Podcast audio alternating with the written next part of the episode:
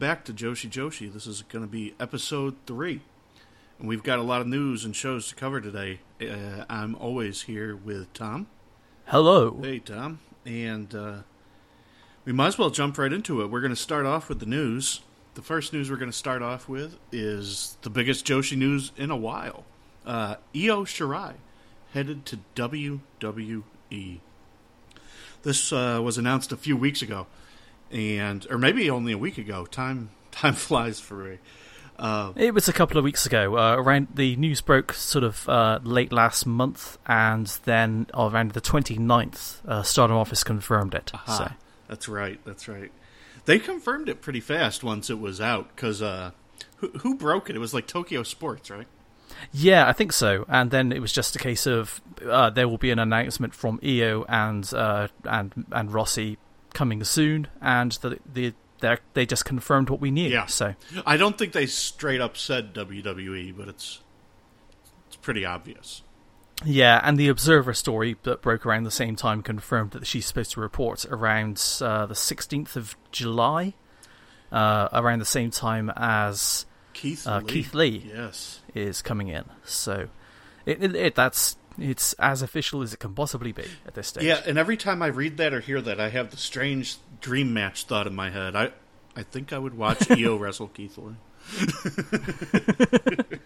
That'd be pretty good. Um, What happened to your objection to intergender? I know, but I mean, he's not going to hurt her.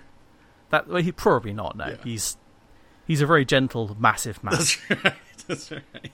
And he's good with people that fly around like maniacs, and that's Io. Uh, yeah, so it's I don't know. Is this good news? Is this bad news? It's one of those things where we're all very, very excited about the possibilities, unless you're one of those people who hates WWE, which is completely understandable. And yeah, So I know, I know that you're less keen than I am. So yeah, I can't can't stand it anymore. I have no no time for Walmart wrestling. But but does that extend to NXT? NXT, it could be good. Um, my only worry is, uh, what are they going to do with two Japanese girls on the roster? I don't know. And that's just Well, a- three. well, I just mean together on NXT. Eventually, it'll be three. Yeah, uh, on the main roster, they're not exactly good with people that can't speak great English, and um, they they don't believe in managers anymore. So it's not like they could solve it that way. So it'll be interesting. I think it's uh, selfishly, I don't like it. It'll be nice to see her fight Kairi again and things like that, and fight a lot of people. A lot, the, there's a lot of opportunities that way. There's also a lot of the exact opposite where I'm not looking forward to Io Shirai versus Lana in any way, shape, or form. Oh God, Uh, Can you imagine? Uh, no.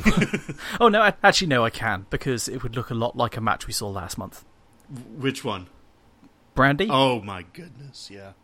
I thought you were gonna until you said last, last month. I thought you were gonna bring up Mandy Rose.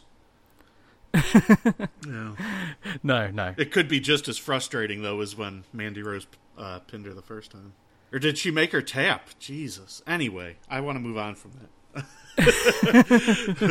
um, I think it's great though in that I'm happy for her because she clearly, really, really wanted this. When she, apparently, when she was told she had to go back and get herself fixed up or whatever the first time, she had already sold her house in Tokyo and never bought a new one. Apparently, she was just living in someone else's house this entire time with the goal to go back.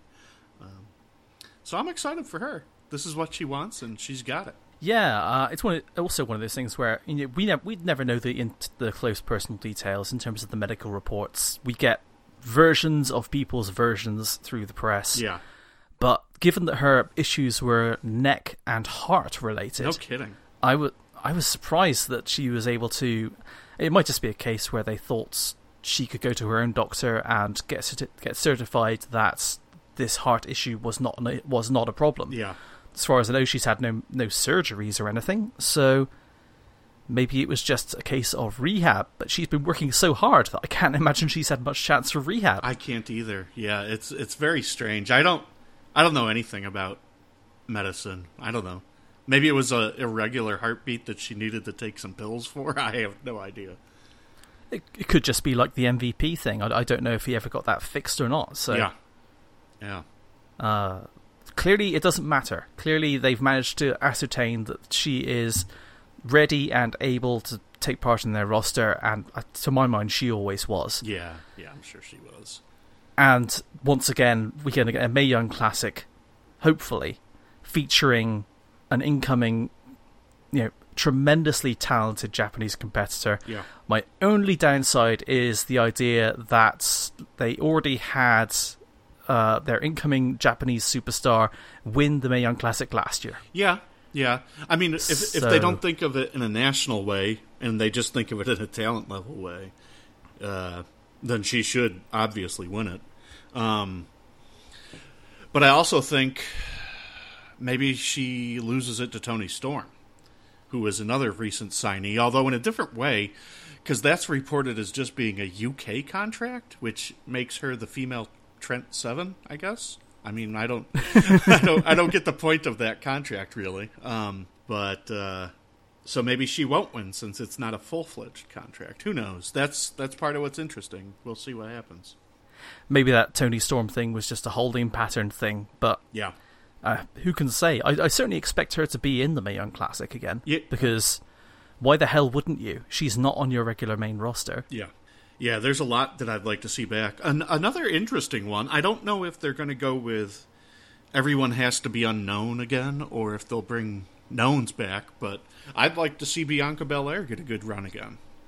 I mean, honestly, if she did get another run in the Mae Young Classic, I would think she would almost be the favorite. Yeah. Yeah. I mean, I very I don't like western uh, women wrestlers nearly as often or as much as the Japanese ones, but Bianca's an exception. She is incredible. Yeah, her 450 is Kagetsu level. Yeah, yeah, yeah. She's just really, really good. So, Well, I hope hopefully they keep her down another couple of years just to really develop that. well, we often hope that, and it never happens. it, it, that that that's ba- that's basically the Konami curse yeah, yeah, of WWE. Yeah. Everyone says keep them down there, and they immediately get sent up. yeah. Hello, Dana Brooke.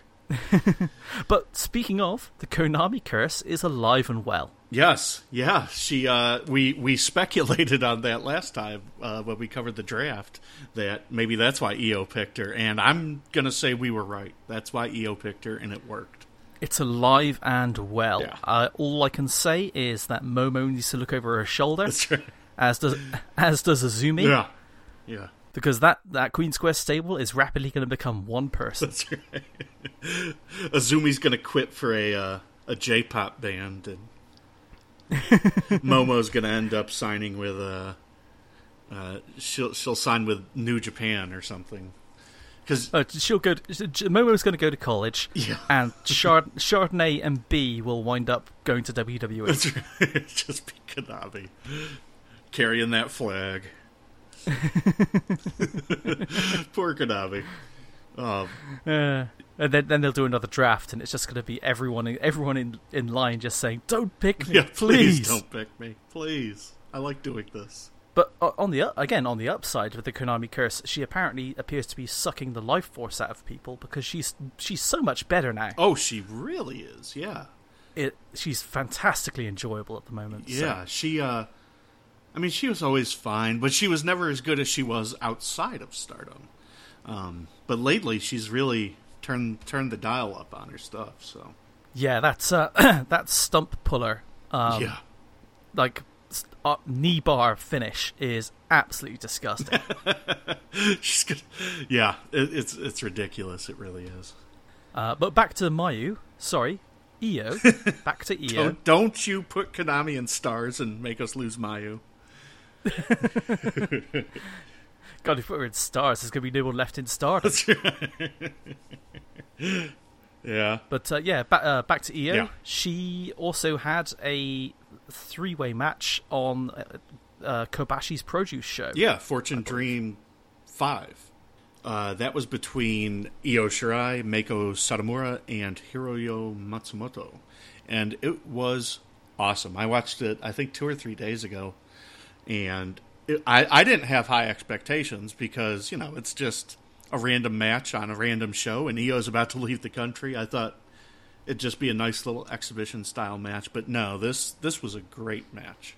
What was it? Fifteen minutes? Uh, fifteen, maybe a little more, but roughly, yeah. Yeah.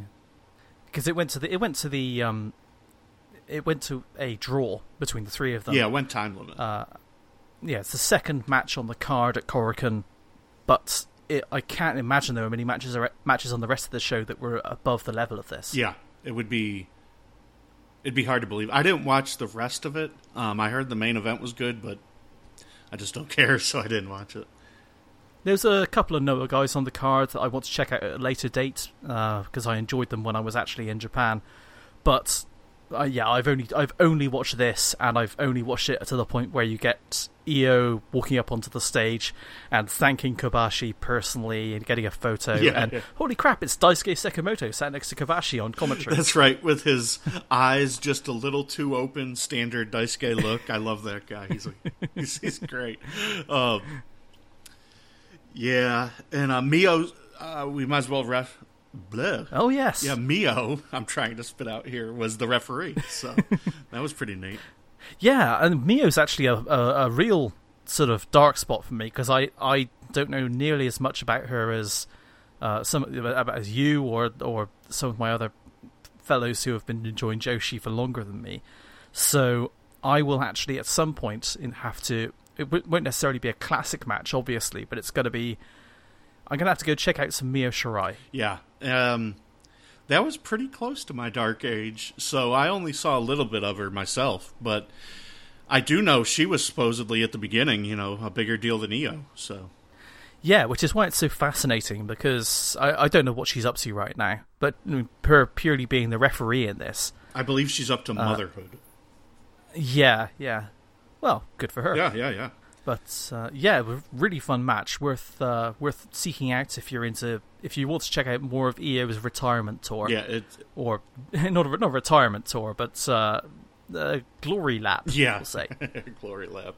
Yeah, it's uh that that match was really good. I loved it. Um, and speaking of Mako Satomura, we already brought up the Mae Young Classic. It's also rumored she will be in the second one, uh, which muddies the waters even more. She's obviously not going to win um, because there's no way she'll be signing, but maybe she gets to the finals to put someone over. That's just that's a fantastic experience addition. You know, in the same way as uh, I think Princesa Shu- uh, Suge or Sugehi, whatever it was from the first Mae Young Classic, was brought in to be like an almost a Liger esque figure. Yeah, to uh, someone with like 20 years of experience. Yeah. Bringing in Mako Satomura, I mean, it's orders of magnitude more than uh, Princesa was, but it's it's just exciting to see them really looking into the history. And of course, as we've mentioned before, they have uh, WCW tapes of Mako Satomura, yeah, they do. so they can pull out those old AJ Styles type uh, video packages where they show, "Hey, here's AJ Styles in two matches with Air Paris." Yeah, I don't know. It's just going to be really good. Um, I'm ex- I'm hoping Toni's in it. Io, obvi- I, I'm looking forward to confirmation. I want to know who's in it so I can start, you know, fantasy booking it in my head. I'm not into fantasy booking at all, really, but I do like uh, fantasy booking. Not okay. I don't. I don't even know if it's fantasy booking. I like trying to guess who's going to win tournaments. That's what I'm trying to say.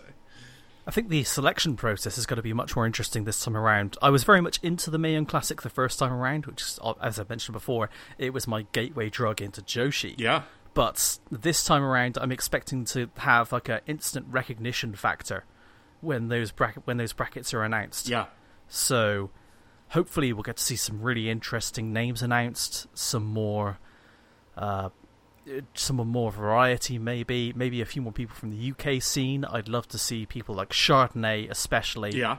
get involved So because uh, I I listened to that Chardonnay podcast with Flash Morgan Webster uh, this week, Yeah. and her drive and determination to get into WWE, how it's a defining thing for her. Yep.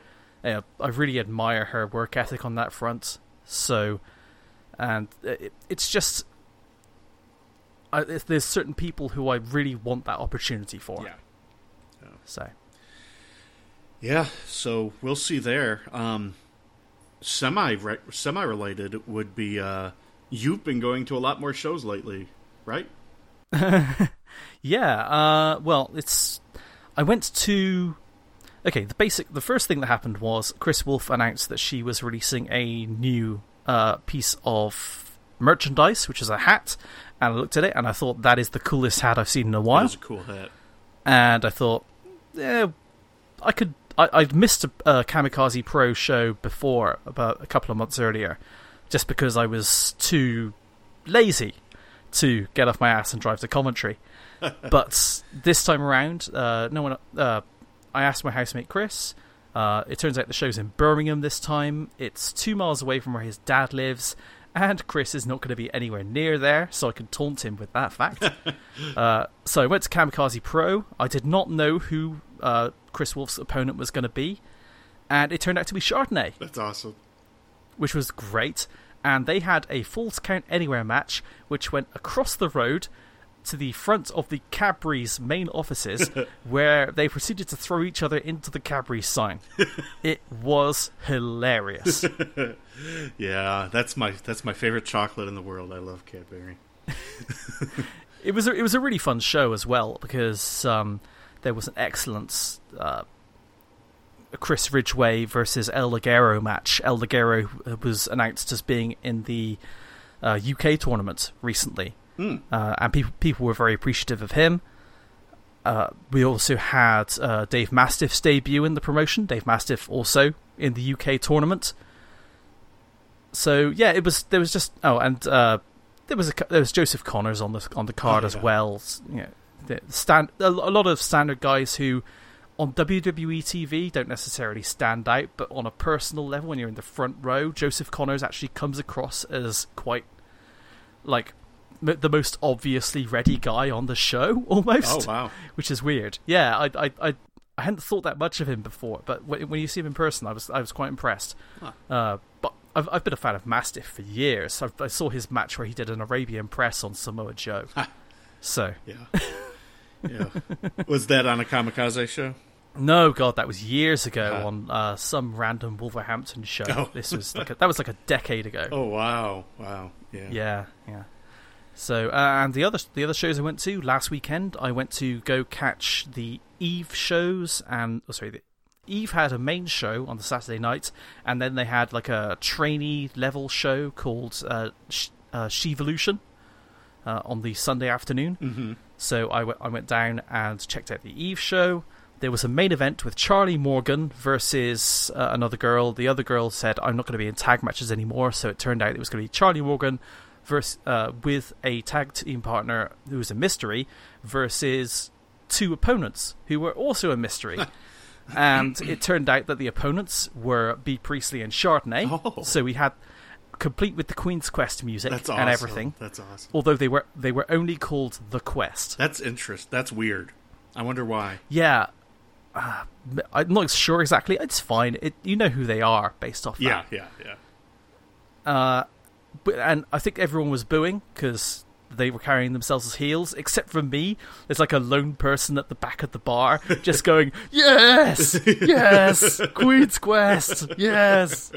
It'd be it would be really cool to hear that music live in a venue. So it was, and this is a this is a this venue is like a I think I mentioned it before, but it's like it's an a it's a railway arch, but a big one. Right. So like the acoustics are really closed in, and it's also because you have like 200 people in there, it's stiflingly hot. Oh. Uh, it's I, I, I, keep referring to it as British Reseda. So. Just try to melt everybody there. Yeah, uh, but the partner that Charlie Morgan managed to get for her side was a freshly returning Session Moth Martina. Aha. So not only did we get a almost a three quarters Stardom match, yes, which should be four quarters because Charlie Morgan should be in Stardom in my opinion, or at least in one of the Joshi promotions, and uh, at the end of the match we had a uh, awesome Session Moth Martina rave with all the baby faces in the ring. Perfect, perfect. Yeah, it, would be nice if Charlie Morgan got over there. I, I have no idea why she doesn't. Um, Maybe she has a police record or something. I don't know. I hope not, Yeah. but uh, Who knows? but there, there, there were people who were on this show who will be going making the journey across to stardom. Uh, I know we'll mention it later, but Jamie Hayter, yeah. she was one of the people who's been who is being brought across for the uh, five star, so that should be interesting. It's just nice to see some of these girls. I saw Jamie Hayter for the first time last year at my local in, in Pro Wrestling Chaos when they had the women's tournament, Aha. and I really enjoyed her. She's got like a a pure, straightforward approach to being as dislikable as possible Good. which is which I find so admirable. Yeah. Because you know th- there's other girls on the roster who are very effective heels, but they're entertaining at the same time. But she's straight in with the shit talk. She hates the fans. It's great. I- she's she's very effective. It's rare that people go full bore with that anymore, so I like it. Hopefully that really translates. Um, I, I, you never know how it's going to translate in Stardom or in Japan, though. Yeah. I mean, w- when I saw Chardonnay in person uh, for the first time at the Kris Wolf, uh, uh, sorry, at, when she was wrestling Kris Wolf in uh, Kamikaze, previously we talked about how she didn't have a lot of charisma about her, but when she has the opportunity to talk and you get the banter going back and forth, she actually does. Yeah. It's just that in Stardom, it doesn't always have the chance to come out in the same way. Yeah. So, I I think she's, I I think it, it could come out at some point, but uh, I've I I saw a very different side to her in the UK scene than I did in Stardom. Yeah. Well, I hope it does. It's it's harder because there's not a lot of mic time. I mean, you get your little pre-match interview in Stardom, but you're not gonna. It's not a promo company for the most part, outside of you know, Kagetsu and things like that. It was quite gratifying though that a lot of people knew who these people knew who these girls were because this was their de- this was from a Quest perspective their debut in Eve. Mm-hmm. And Eve can be it's got its hard, it's got the hardcore fans, but it's also quite inclusive. It has um, a very progressive, uh, a openly very progressive agenda, and as I, I, I spoke to people who were there, who you know this is my first ever wrestling show. I just thought it'd be cool to check out women's wrestling, Yeah. and the fact that um, it was it was just neat that Bea Priestley and Chardonnay both got recognised to the point that Bea Priestley was getting no pug for B chance. That is pretty cool. Yeah. Although she needs a pug. they need a house first. That's right. She's already she's already missing the entire the five star, so she can go buy a house in Australia or New Zealand. So Yeah. Yeah, so Will Ospreay can base himself out of there, but she still needs more power to them. she needs she needs a pug. Who's going to take care of it? They're they're both internationally touring most of the time. Yeah, well, uh But that that's my standard concern about wrestlers buying pets, though. that's true. That is true. I yeah, I guess unless you're one of the uh, NXT people, you might not want to do that. Yeah. Yeah. um okay. Well, do we have any other news before we move on to a very long list of shows that we have to cover today? Uh, no, I think we're. I think, uh, according to my schedule here, we are pretty much just in on Stardom this month. we really There- are. There's there is so much. We don't even have a like a, a gasp of breath for anything else. Yeah, we're we're not gonna. So- we're not gonna, and we're not gonna be covering every match on these shows either. So don't worry if you're listening. We are not gonna bog you down with this. but we have. Uh, let's see. Let me count here. We got one, two, three, four, five, six, seven shows. Well, six shows plus one match from another show. yeah. So it's a lot. and uh, and of course we're still playing with our format here, so uh, you know it, it, we don't know how we're necessarily going to do things every month. We'll just see what fi- see what we find comfortable. yeah, absolutely. Um, uh, to to that end, adding to the formats, I think that would be interesting to take note of uh, which gaijins are in Stardom at the start of the month and then at the end of the month. yeah. So uh, at the mo what at the time we're starting this, the, Gaijin roster is Candy Floss, Bea Priestley, Chardonnay, and Session Moth. And then by the end of the month, it will be uh, Zoe Lucas, Diana Perazzo, and Toni Storm. Yeah. Um, mostly a pretty good lineup. Uh, mm, You can say it. I really don't like Zoe Lucas, but outside of her, they're all pretty good. No, I find her very likable. But even I was watching, I was staying at my dad's a lot this week because it was closer to where I was working, and I was watching some of this and saying, oh, I've got to catch up on my Joshi to be able to, you know, record this this week. And we're watching this match, and Zoe Lucas is there, and I always like to point out when UK people are there, Yeah, and even he, with his unpracticed eye, sort of said, "She's she's not." She's struggling, isn't she? she doesn't work snug. no, no. She uh, she's she she's creative, I think, and there's some and she has some good spots. But I'm I'm looking for that gear where she engages a bit more physically to look like a threat. yeah. She uh, she's just not very good at wrestling. I don't know what to say. Um,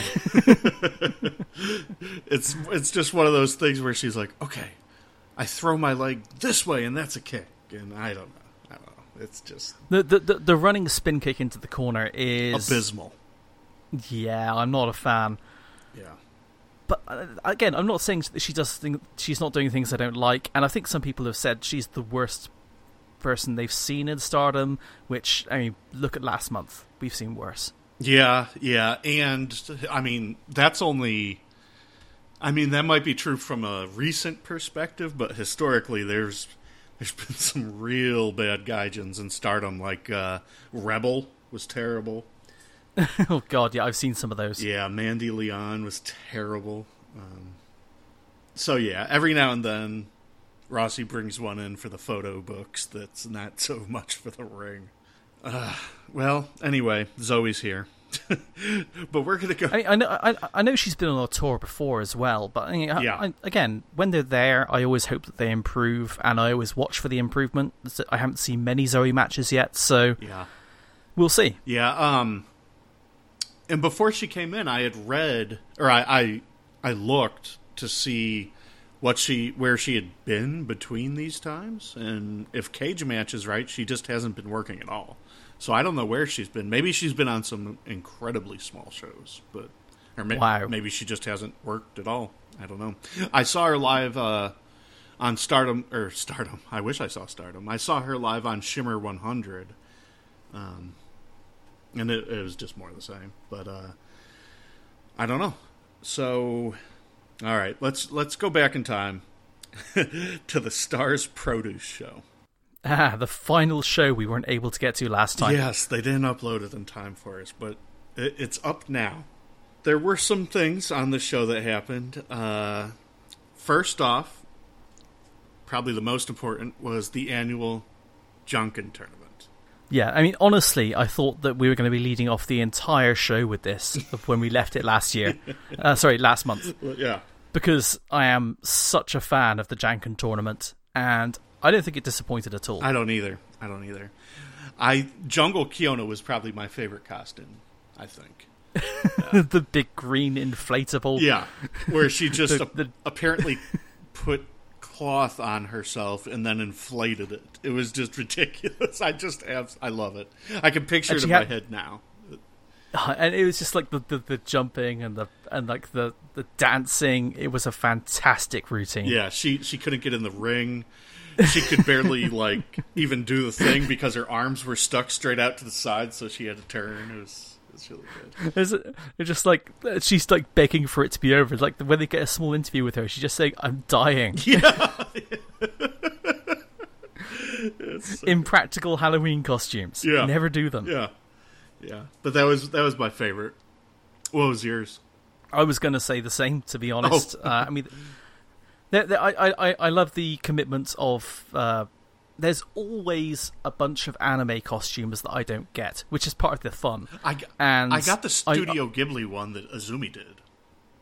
Oh yes, Yeah. yes. Uh, no face. Yeah. that was that was tremendous. Aside from the fact that she was like clearly having a lot of trouble with it. Yes. It's like had to take off the mask every five seconds to keep going. yeah. But uh, I loved uh, Oedo Tai's full group costume, That was especially really because they put that much effort in and immediately got eliminated. Yeah, yeah, yeah. I, I have no idea what uh, anime that that is, but uh, the fans certainly did. They sure knew. It was the uh, the note said it was the longest running anime in history. Oh wow, wow! I thought that. So yeah, yeah, it would be very recognizable. yeah, yeah. I thought the longest one was Doraemon. So shows what I know. um, what else did they have here? Uh, Io Shirai was uh, from Golgo thirteen. Oh god, yeah, she looked like she'd stolen the Konami costume for the year. Yeah. Yeah. The, and the only way I know Golgo 13 is to show my age, uh, the video game back from the original Nintendo in the mid 80s. But uh, yeah, just a generally uh, fantastic fun. You know, it's just a great little aside. It's low stakes, aside from the fact that oh, how can we not mention this? Bea Priestley's version of Will Ospreay. I just had that in my head, complete with theme song and everything. That was really and and and, and just like the mock flips, yeah, which were which were like the same kind of level as Hana was doing when she was impersonating Mayu. they were a little bit of that, but yeah, they were really Yeah. funny. and she was just like doing like the really just biting Will Ospreay impression. Yeah. I don't lose, and she didn't. Yeah, she- now she's got, a, and now she's got a da- down payment for that house. Yeah, so, Will Ospreay uh, won the Janken tournament. yeah, uh, really really fun events, uh, and of course the main event on the Stars Produce show. Yeah, that was pretty Was- major too. Yeah, because it looked like Stars had lined up the show so that it was going to be uh, Oedo Tai versus Star uh, versus Queen's Quest on the undercard, and they would just fight it out, and Stars would get to have all of the attention on them in the main event, just just to have like a nice, easy match, and it was anything but that. Yes. Uh, Team Jungle really have come into their own in the last month. Yeah, they uh, they finally had enough on this one and broke away from stars entirely. And that God damn, that promo by Jungle was really good. Um, and I, uh, yeah, I, I just thought that was great. I didn't even. I thought Mayu came off like a heel in her response to her, frankly. But uh, Well, there's been that re- repeating theme of stars just not taking Team Jungle seriously, yeah, and I'm already a I'm already a Jungle fan. yeah, So when her and uh, the and the rest of her team just basically said, "Look, we are done with this shit. We are moving on. Yep. We are being our own fourth pillar of this of this organization," and Mayu's just like. I mean, it's, it's it's like she a cross between doesn't care or doesn't take it seriously, and she should because Team Jungle's a, a, a serious threat now. I I didn't know if they would be because their lineup is not necessarily the most impressive. yeah. They they have a lot of young people on the lineup after their after a certain point. Yeah, so uh, well, let's run through the the lineup for Team Jungle is uh, Was this the show where they added two two new members? uh, Was- That was the show before this. I I thought it was this show. This show, okay. Yeah, because it it felt like uh, Leo Onozaki was doing a version of when Azumi joined Queen's Quest, Aha. just like the young, just like the young girl just stepping up and saying, "Let me join." Yeah. So the lineup for Team Jungle is now Jungle Kyona, uh, Natsuko Tora, uh, Yoneyama, Leo Onozaki, and Ruaka. Ruaka. Yeah. Yes, that's correct. Yeah. Yeah. So it's it's pretty. I mean, the first two are solid, although uh, N- Tora's always historically eaten a lot of pins, so they're trying to rectify that now. And Yoneyama, she's I swear to God, she's on every show, and she's like never acknowledged. It's the weirdest thing. Um, Well, secretly, she, because she always faces the young girls, she must have the best win loss record in the company. She really, she she very well might. Yeah. Um, and then Leo. Um, I have no idea. yeah, she's she's very young, or she's not Ruaka young, but she's very young in the terms of uh, time spent in the business. She had just debuted. If anything, Ruaka's got a couple of years' experience on her at this point. So Yeah. Yeah, so uh, it's not like they're bringing in fresh powerhouses or anything. I mean, Matsumoto is basically, as far as I can tell, not really a part of Team Jungle anymore. Yeah, well, they don't even use her. Yeah. yeah. Which is a shame, obviously, but I mean, as far as making a concerted effort to upgrade the status of their own homegrown talent, as far as this goes for Jungle and Jungle and Natsuko Tora, I'm all aboard. Yeah. This is this is awesome that these people are getting an actual chance. Yeah, me too. And uh, Rossy Ogawa, the owner of Stardom, on his Twitter, I believe it was on his. Anyway, he had said that uh, ever since Io left, I somehow uh, somebody asked him something along the lines of who are you going to build around or whatever, and he said the four pillars of Stardom now are to him, which is in the end all that matters. Uh, Mayu Iwatani, Kagetsu, Momo Watanabe, and Jungle Kyona. And as you'll see as we go through these shows, that's uh, we're certainly starting off with that. Yeah, there's uh, a definite shift in direction towards emphasizing those four. Yeah, yeah. So, um, but yeah, the Stars Produce show was fun. I, I really liked the the uh, the Janken tournament, and I I loved the formation of Team Jungle, which I guess we should say is now Jungle Assault Nation, J A N, pronounced John.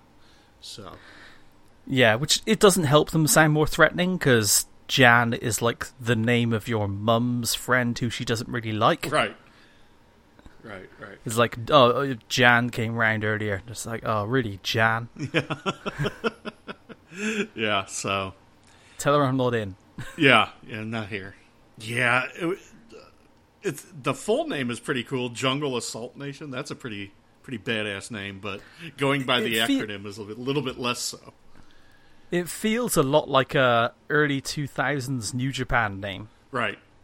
Like, uh, like, like when they had like groups named CTU and stuff like that. It, it, it feels, I don't know, uh, it feels like a throwback, but I kind of like the awkwardness anyway because Team Jungle basically acknowledged that they're not like not like the other groups. Yeah.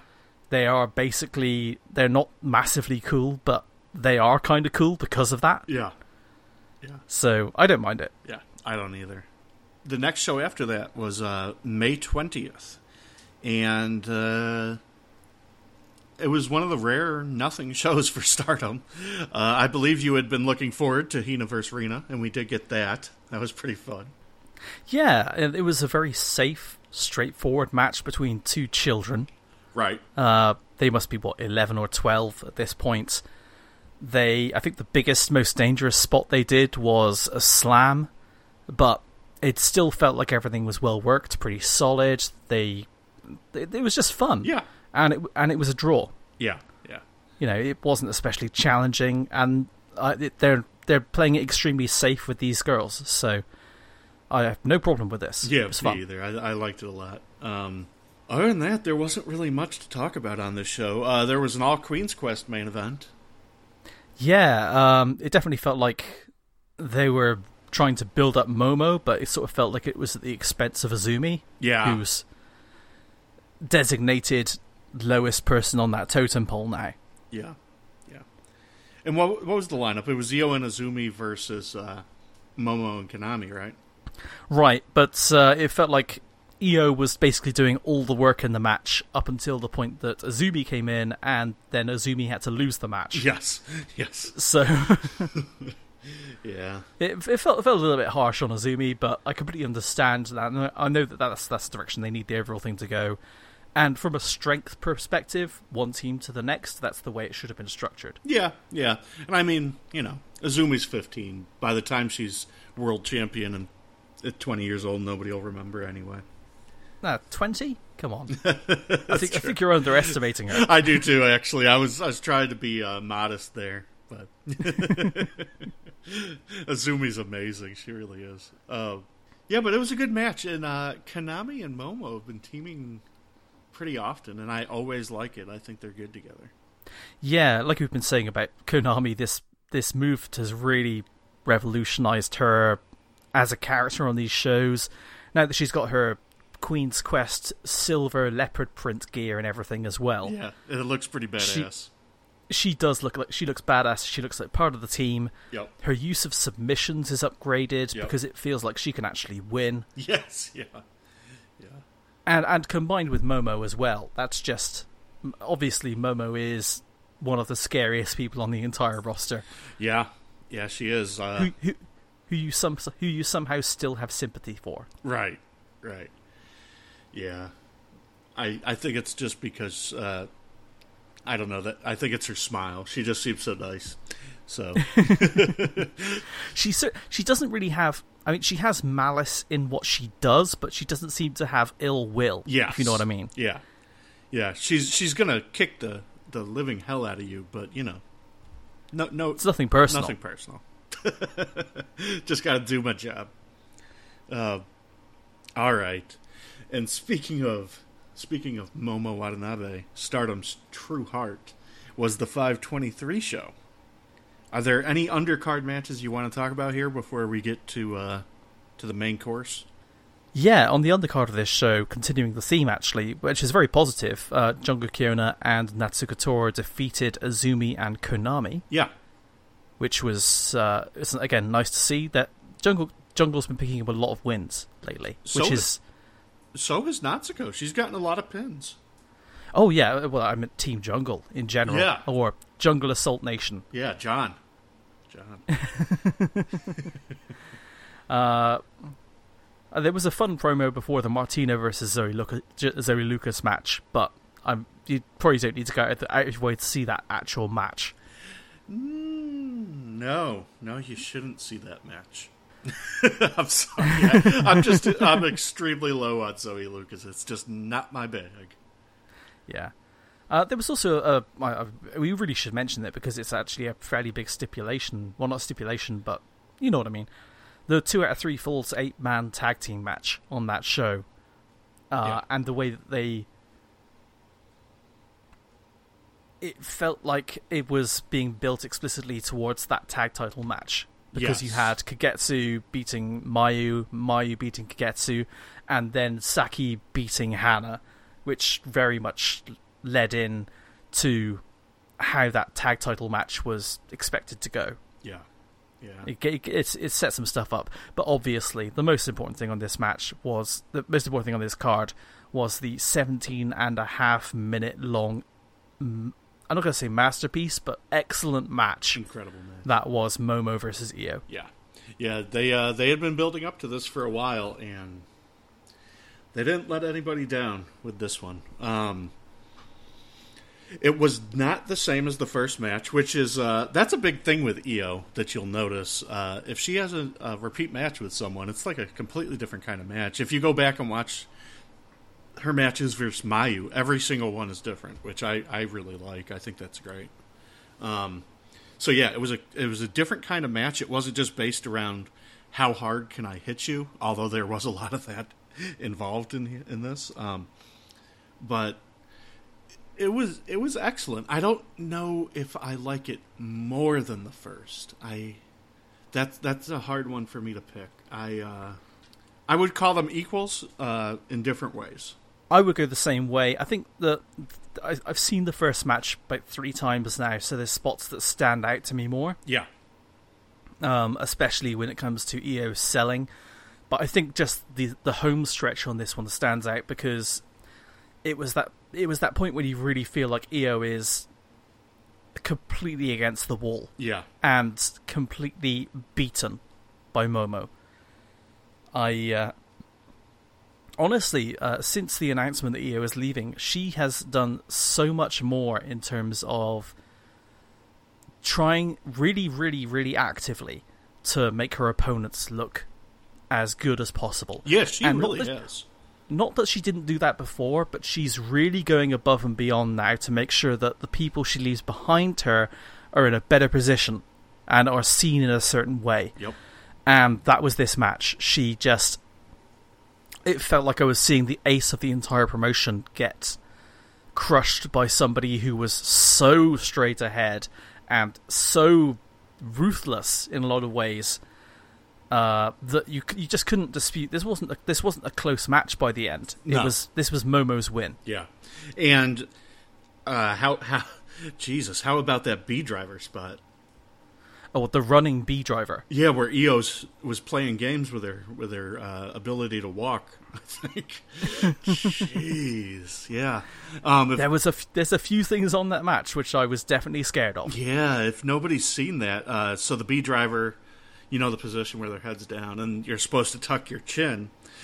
Uh, and Io does at the very last second before hitting the mat. But while Momo's running, uh, Io has her chin uh, the opposite way, just looking up, and it's whew, it's it's scary. She she uh, she tucks her chin at the very last second. She's she's definitely uh, playing it scary, fast and loose. With you know, you keep thinking, you, look, you're, you're getting out of here in a minute. You can get injured the second you walk into NXT, but at least get there. At least sign the contract. They'll take care of you. Yeah, yeah, Don't, don't get don't for the love of God come down with a horrible injury before you even walk in the building. yeah. And she was doing this last time too when she was rumored to sign. I I forget what match it was. It might have been the uh, the Mayu title change where uh, she's taking you know suplexes on her head on the ring apron like. She, that's that's that mentality that great wrestlers have where there's they just don't know how to half-ass it. They have no clue. Yeah, see Ospreay, comma Will Yes. re- recently. There's Yeah. absolute madness. yeah. Yeah. But uh, to, to actually draw a, comparison on, I I watched the uh, the final of the. Uh, I watched the final of the Super Juniors tournament uh, the morning before I watched this match. Okay. And that final of the Super Juniors tournament was extremely well reviewed, and it was a good match.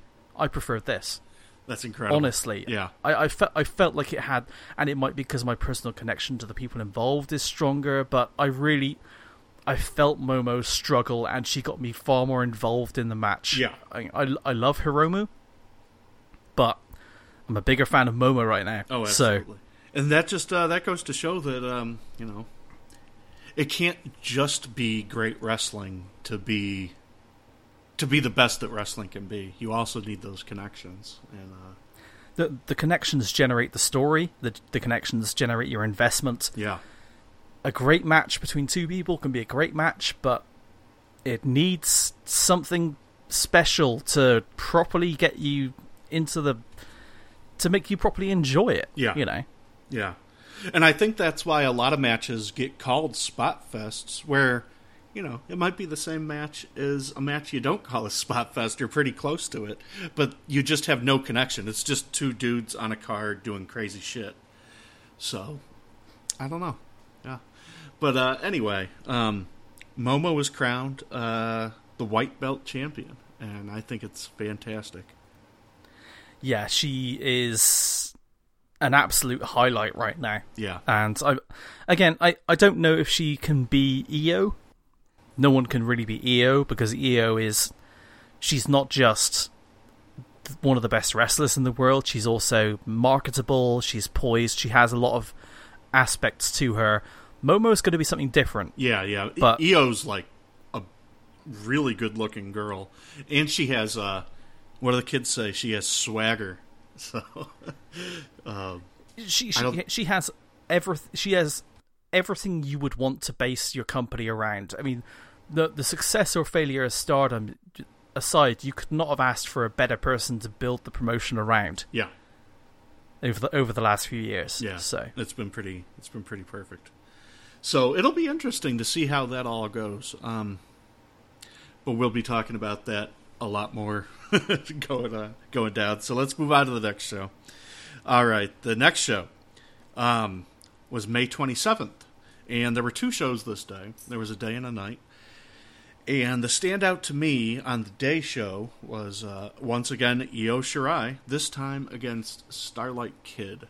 That match was really good. I, I I love how Starlight is getting treated just that little bit more seriously now. Um, and I liked the the uh, juxtaposition of them both having some of the same moves that they do, like the six one nine and the moonsaults and whatnot. And it was it was neat seeing it. It was like seeing uh, Io versus uh, Baby Io or something. I don't know, but it was a really good match. Yeah, I mean, to, to, if you look at it initially, it might feel like Azumi is like the proto like baby Io, but I think it's Starlight. Yeah. more than that, Yeah. uh, for sure. I I I think that they get they tried a few things in this match that gave Starlight such confidence that she's been doing them since Yep. which is nice.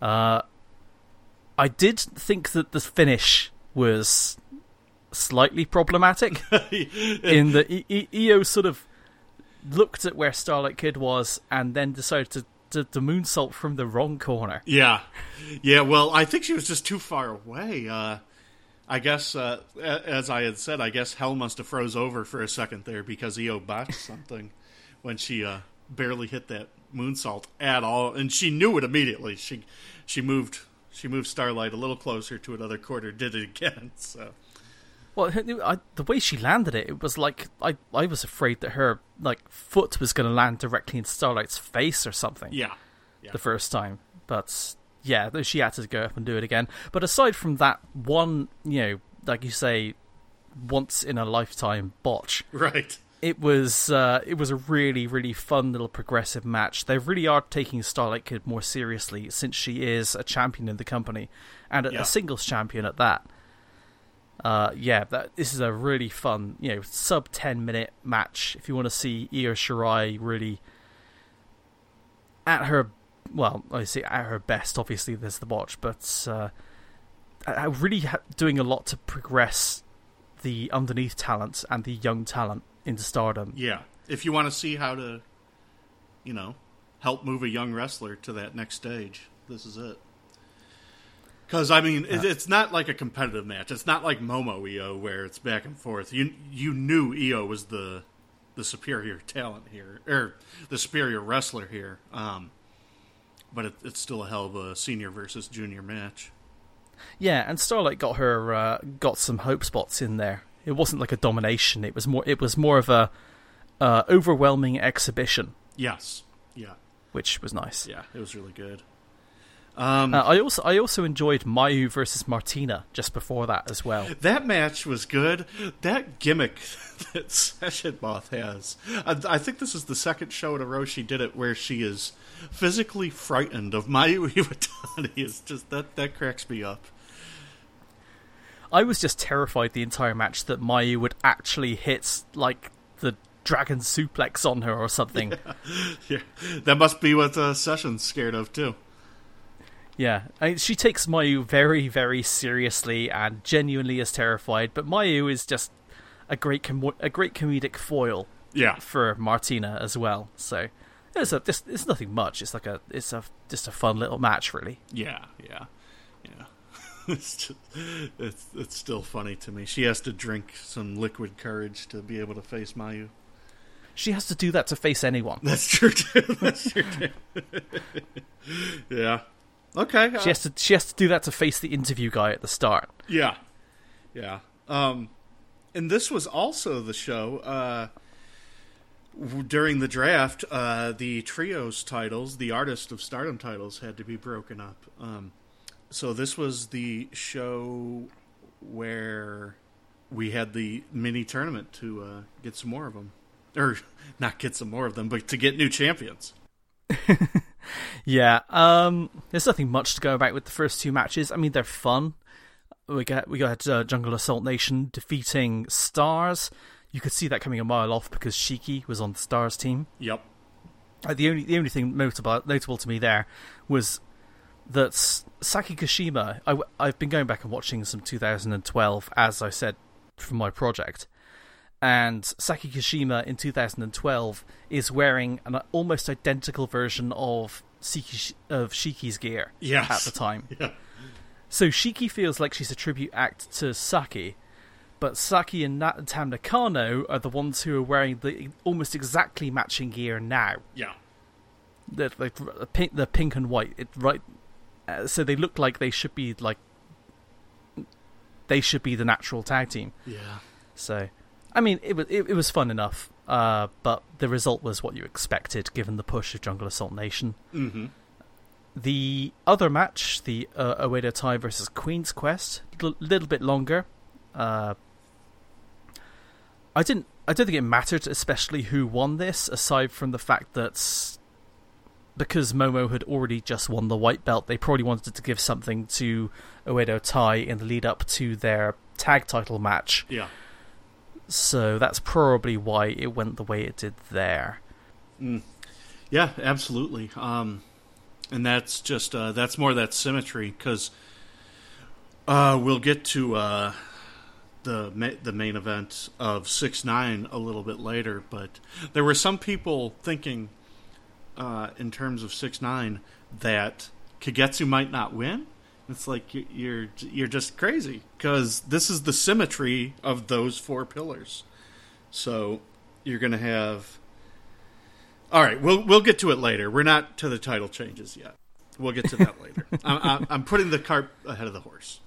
All right. Well, I, th- I think we can talk. We can safely talk about the, uh, the, the the title change for the evening show, or Yeah. the title establishment for the evening show at this point, Yeah, we can move which on. to which was great. Yeah, it was really good. Uh, firstly, before that, we had the uh, the only the only, only real notable thing on the show was the uh, the six man tag match that went to a draw because it set up the Azumi Starlight Kid match for later on because Azumi could claim that champions shouldn't go to draws, Yes, yes.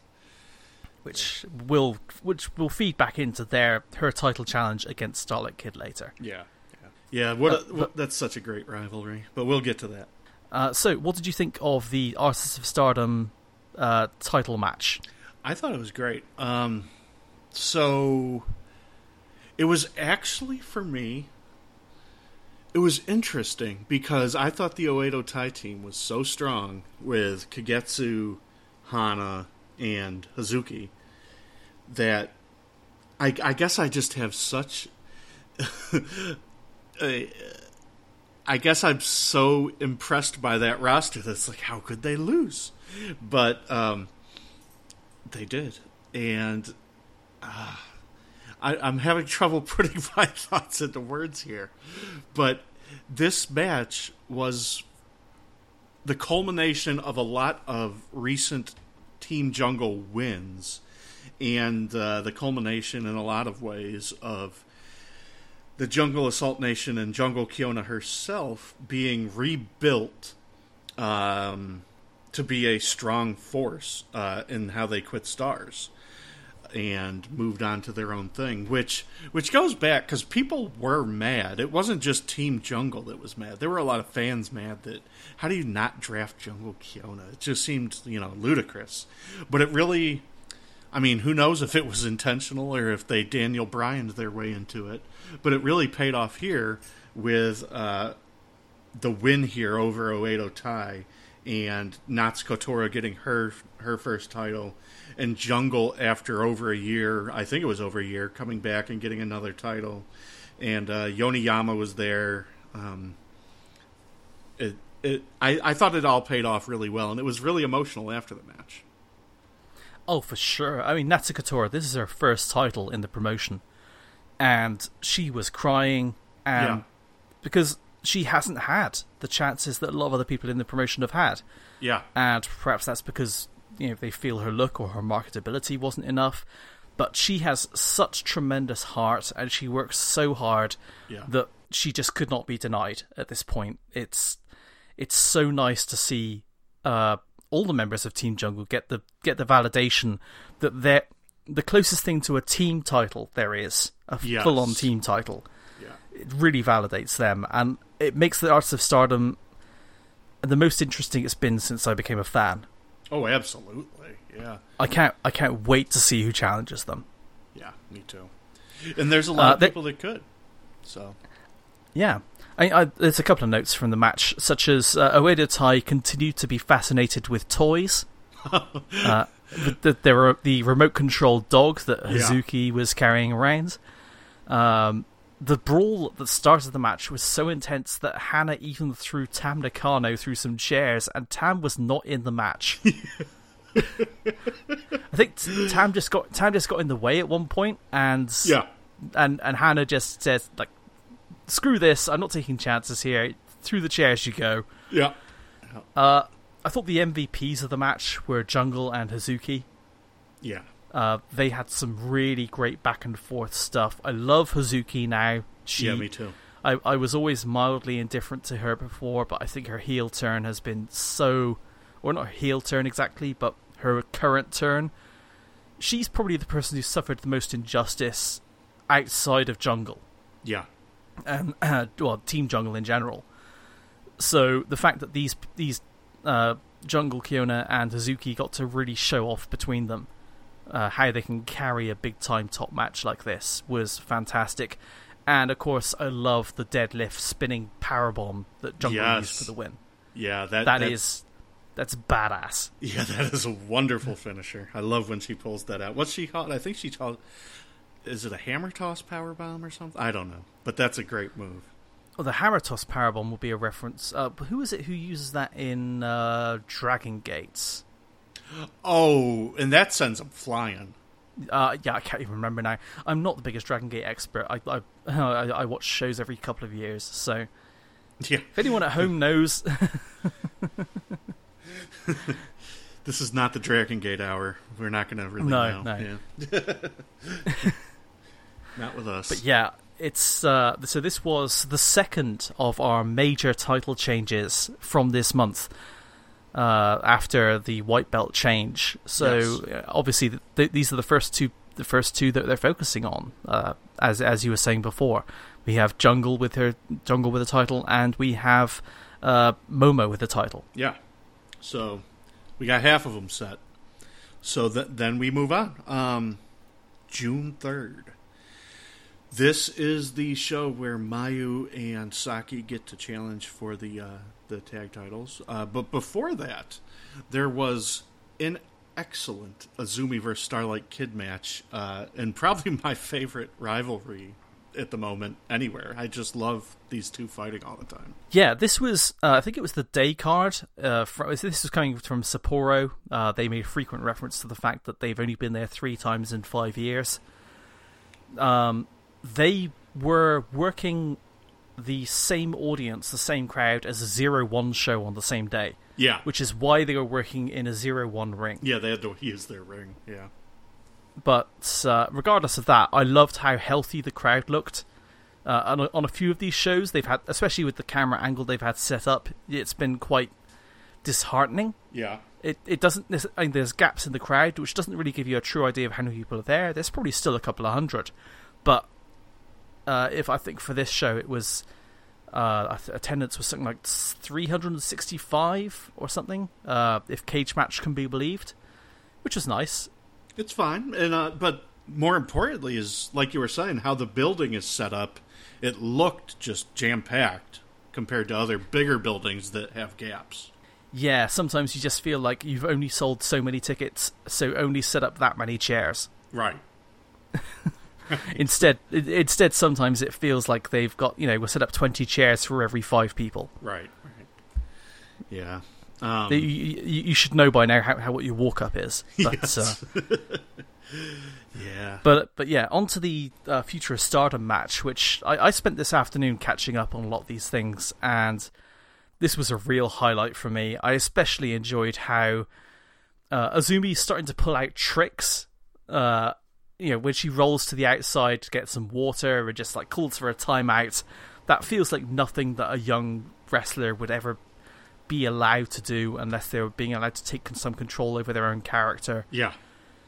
the fact that she then used it to sneak around to the opposite side of the ring and surprise attack Starlight Kid Yeah. as well. Yeah. That was genuinely hilarious. Yeah, that was a great spot. Starlight couldn't find her.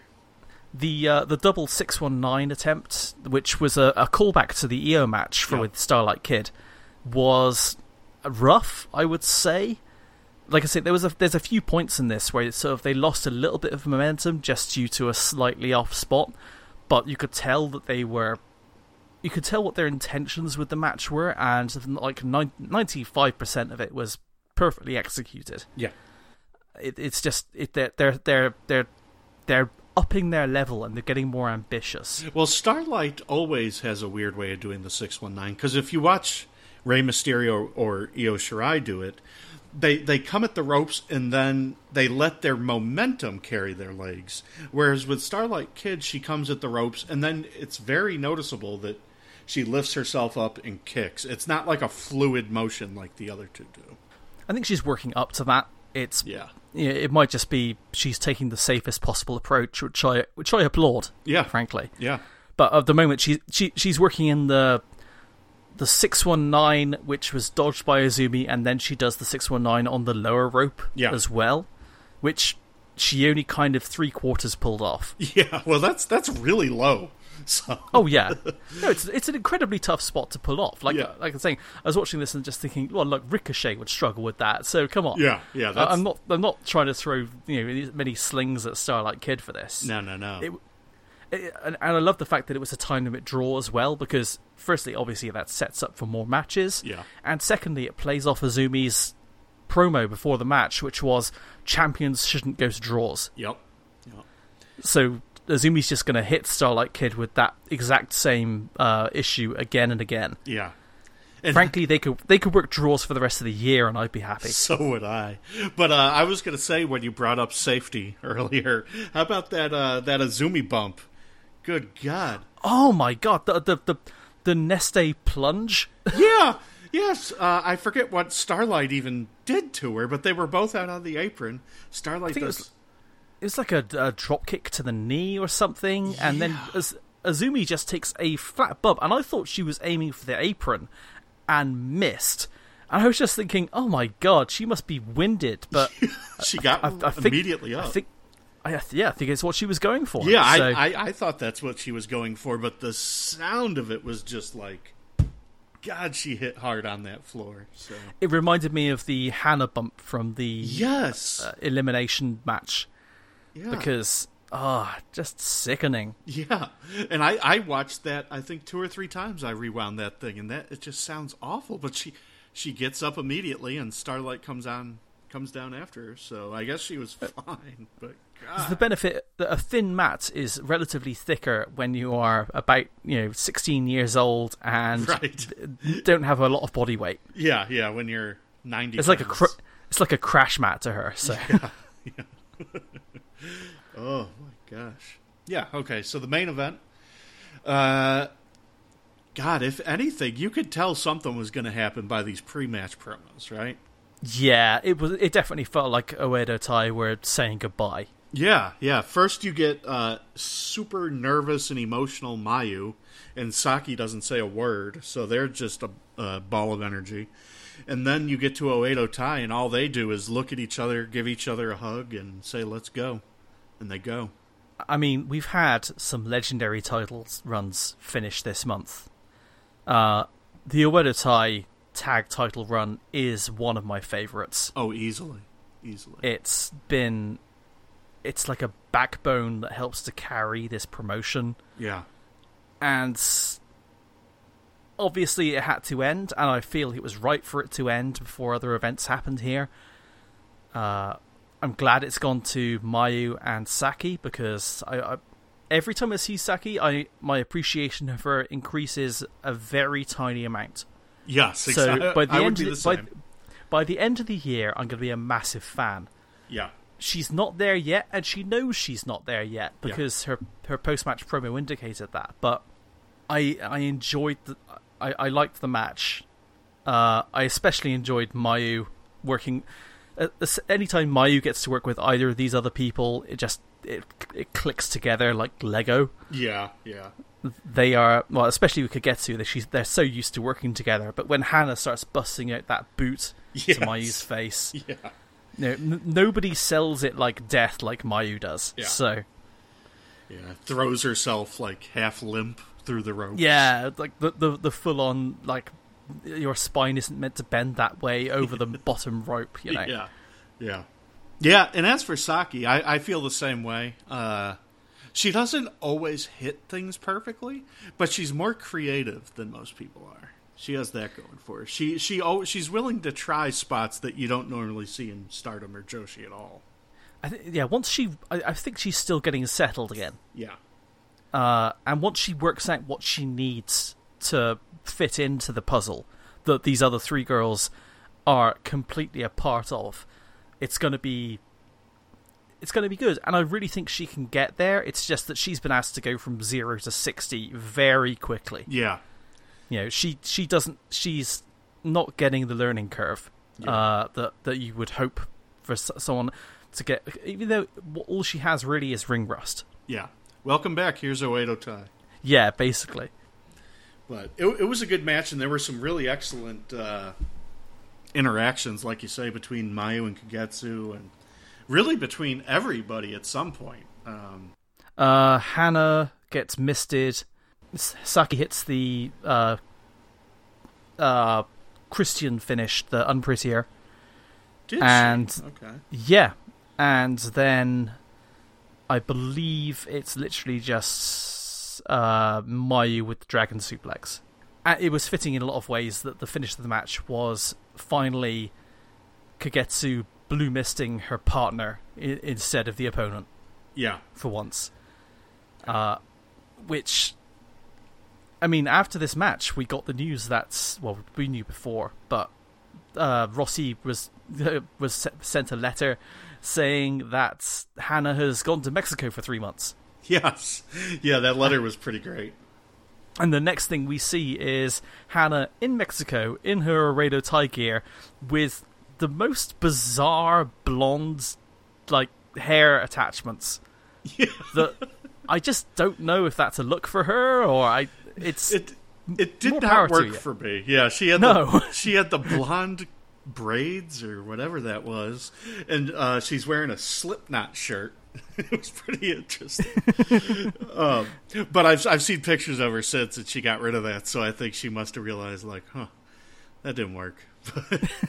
but I guess that's why that's what you do when you're young. You you have dumb haircut haircut ideas. So And you you posted up some footage of the match of one of her matches uh, Yeah. that she was having. Uh, Lucha is still befuddling to me. It, it is to me too. I uh, it was a, it was a match in Mexico. That's that's for sure. Not, I do not like lucha libre, but it was okay. Yeah, it, there was like a there's a marked difference in the style of work as soon as Hana steps in that ring, even though she's trying to do the off the ropes spot heavy stuff. Yeah, But yeah, I mean we'll we'll see her in a few months. I'll be happy to see her when she comes back. yeah. I'm just more mostly curious to see uh, the changes that happen in her when she comes back. What whether her lucha impersonations have improved? Yeah, or just her character. You know, the famous Nakamura comes back from Mexico and he's a totally different guy. That type of stuff. But she wasn't lacking personality before she left. Oh, I know, I know. So now That's- I want to see thing, it go so, from like- eleven to Yeah, if you send Nakamura or uh, if you send bland like early 2000s Nakamura to Japan to Mexico or you send Naito to Mexico and they come back as the most charismatic men in the business. right. What the hell's going to happen when you send the woman who is already one of the most charismatic in the business to, to Mexico? Exactly. Everyone is in trouble. That's what's going to happen. She's going to come back as I, I, and she's going to have Teddy Hart levels of personality. yeah, she'll uh, she'll suddenly have the charisma of Stone Cold Steve Austin or something. Goes from she's an eleven out of ten to a hundred out of ten. I'm all for it. I am too. I am too. Um, okay, but yeah, the post match was good. Both both women were thrilled. Uh, Mai was happy, very happy. Saki was crying. I noticed though that when the other stars members got in the ring, every one of them gave hugs to the new champs, except for Tam Nakano. Tom Nakano. She uh. I don't know. I, I just always feel so bad for Tom. Like, this should have been Tom, right? Right? It should have been Tom. Hey, I'm I, I, I'm I'm all for more, a, a storyline involving Tam Nakano. Yeah, they've done nothing with her since that barbed wire match. Does feel weird because there's still so much based around her in terms of visual promotion, Yeah, like the 365 days of Tam. Yeah. Uh, may, maybe it's maybe it's partially because I mean, she just got rid of her uh, her representation as well. yeah, Uh, so then maybe there are issues surrounding that, which they meant that they did want to use her less, or that's why she got rid of them, or Yeah. We, we don't. We, we genuinely don't know what's going on with her. So Yeah. It's just I don't know. I always feel bad for Tom Nakano in these recent months, and even before the. I mean, even before the death match, the, the all the all the matches, she was getting garbage cans poured on her. So I don't know. She's a she's a great baby face to me. I hope they do something with her.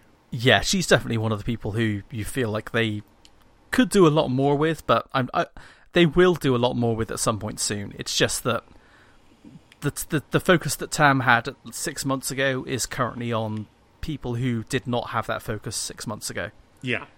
Yeah. So you you need to you need to have, Tam might need to take a back seat for a few months whilst we talk about Hazuki and Jungle. Yeah. Which uh, when you put it that way, fine. Yeah. yeah, yeah. Big fan of both of them. Um, all right, we got uh, one match left. The, the show is not up, but the match is. And we have three pillars set. We have Mayu with tag gold. We have Jungle with trios gold. We have Momo with white, uh, silver, gold, What white gold? white gold. That's just. Wait a second. Uh, so now we're gonna get Kagetsu versus Toni Storm. well, the version of Kagetsu we got was straight out of the uh, "This is my big match in Japan" playbook because she was in all white, Yep. uh, looking like looking like she was saying what outfit would look best for me when I'm hold- when I'm holding up my title at the end of this. Yes. yeah. It made me think that uh, originally she was going to get that white belt, but then they found out. This is okay. This is my. I have another, you know, conspiracy theory here. Rossy didn't yet know when he was booking Io versus Kagetsu that Kagetsu was le- or that that Io was leaving. So Kagetsu was going to win that belt, and it was going to be the white belt with that white outfit. And Hazuki was going to, uh, you know, she was going to stay because she had new Queen's Quest gear. But that's some. Uh, now I'm just ranting. The point is, the point is, I think Kagetsu was going to win the white belt, and that's why she had that white gear. And then uh, Rossy finds out Io's leaving, has to change it to Momo winning the white belt and Kagetsu getting the world. Well, and there's precedent for wearing the white gear in big matches when everything's on the line, when you want to change people's mind about you. Um, Goto wore the white Oh, gear. that's yeah. Uh, although famously, Goto did not change anyone's mind about him, and uh, well, I guess he got to join Chaos after that, but still, he Yeah. didn't get to win that match. Uh, also, Minoru Suzuki uh, at one point went, you know, white gear, blonde hair for Yeah. a big match at Wrestle Kingdom. Yeah. So it's got more cultural cultural uh, connections than I think we're necessarily getting. Uh, that being you're- said, You're not going to let me have my conspiracy theory, are you? no, never. I'm always gonna. I'm, I'm always gonna debunk you. You are the Mulder to my Scully. That's right. what, what what was the uh, the big X Files thing uh, on the poster? Something out there. What did they say? I can't remember. I've watched like three episodes of the X Files. I believe, or something like that. yeah, that that's me. I'm Fox Mulder. Your crippling sex addiction. That's right. That's a different show. Same guy. Same guy. Same guy. Um, okay, I'm sorry. Carry on. But yeah, um, Toni once again. I don't know to what extent it's her character or what it's really she really feels like, but she doesn't feel happy to be there. Yeah, and Um, man, did I hate that pre-match promo. I think some people were liking it. I hated it. She, I think she's caught a lot of flack for a situation that wasn't her fault. Yeah, Uh, so you can understand why she's frustrated, but it sort of felt like almost Nigel McGuinness Ring of Honor levels of. Uh, except Nigel was justified in turning on the fans because the fans were assholes. yeah, But in this case, it sort of feels. Toni has a lot of opportunities and a lot of things on her side, I, and I never want to talk da- talk her down.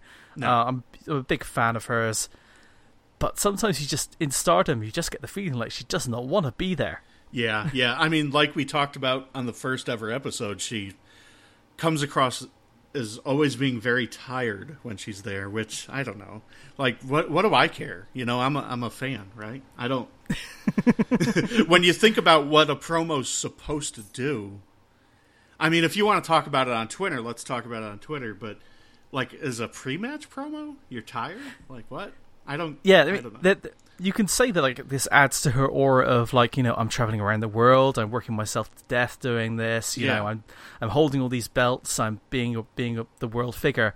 But you look at the way Toni Storm carries that, and then you look at, look at the way like a Ric Flair carries that. Ric Flair Yeah. doesn't turn up the next day and say, "God, I'm tired." Yeah, exactly, exactly.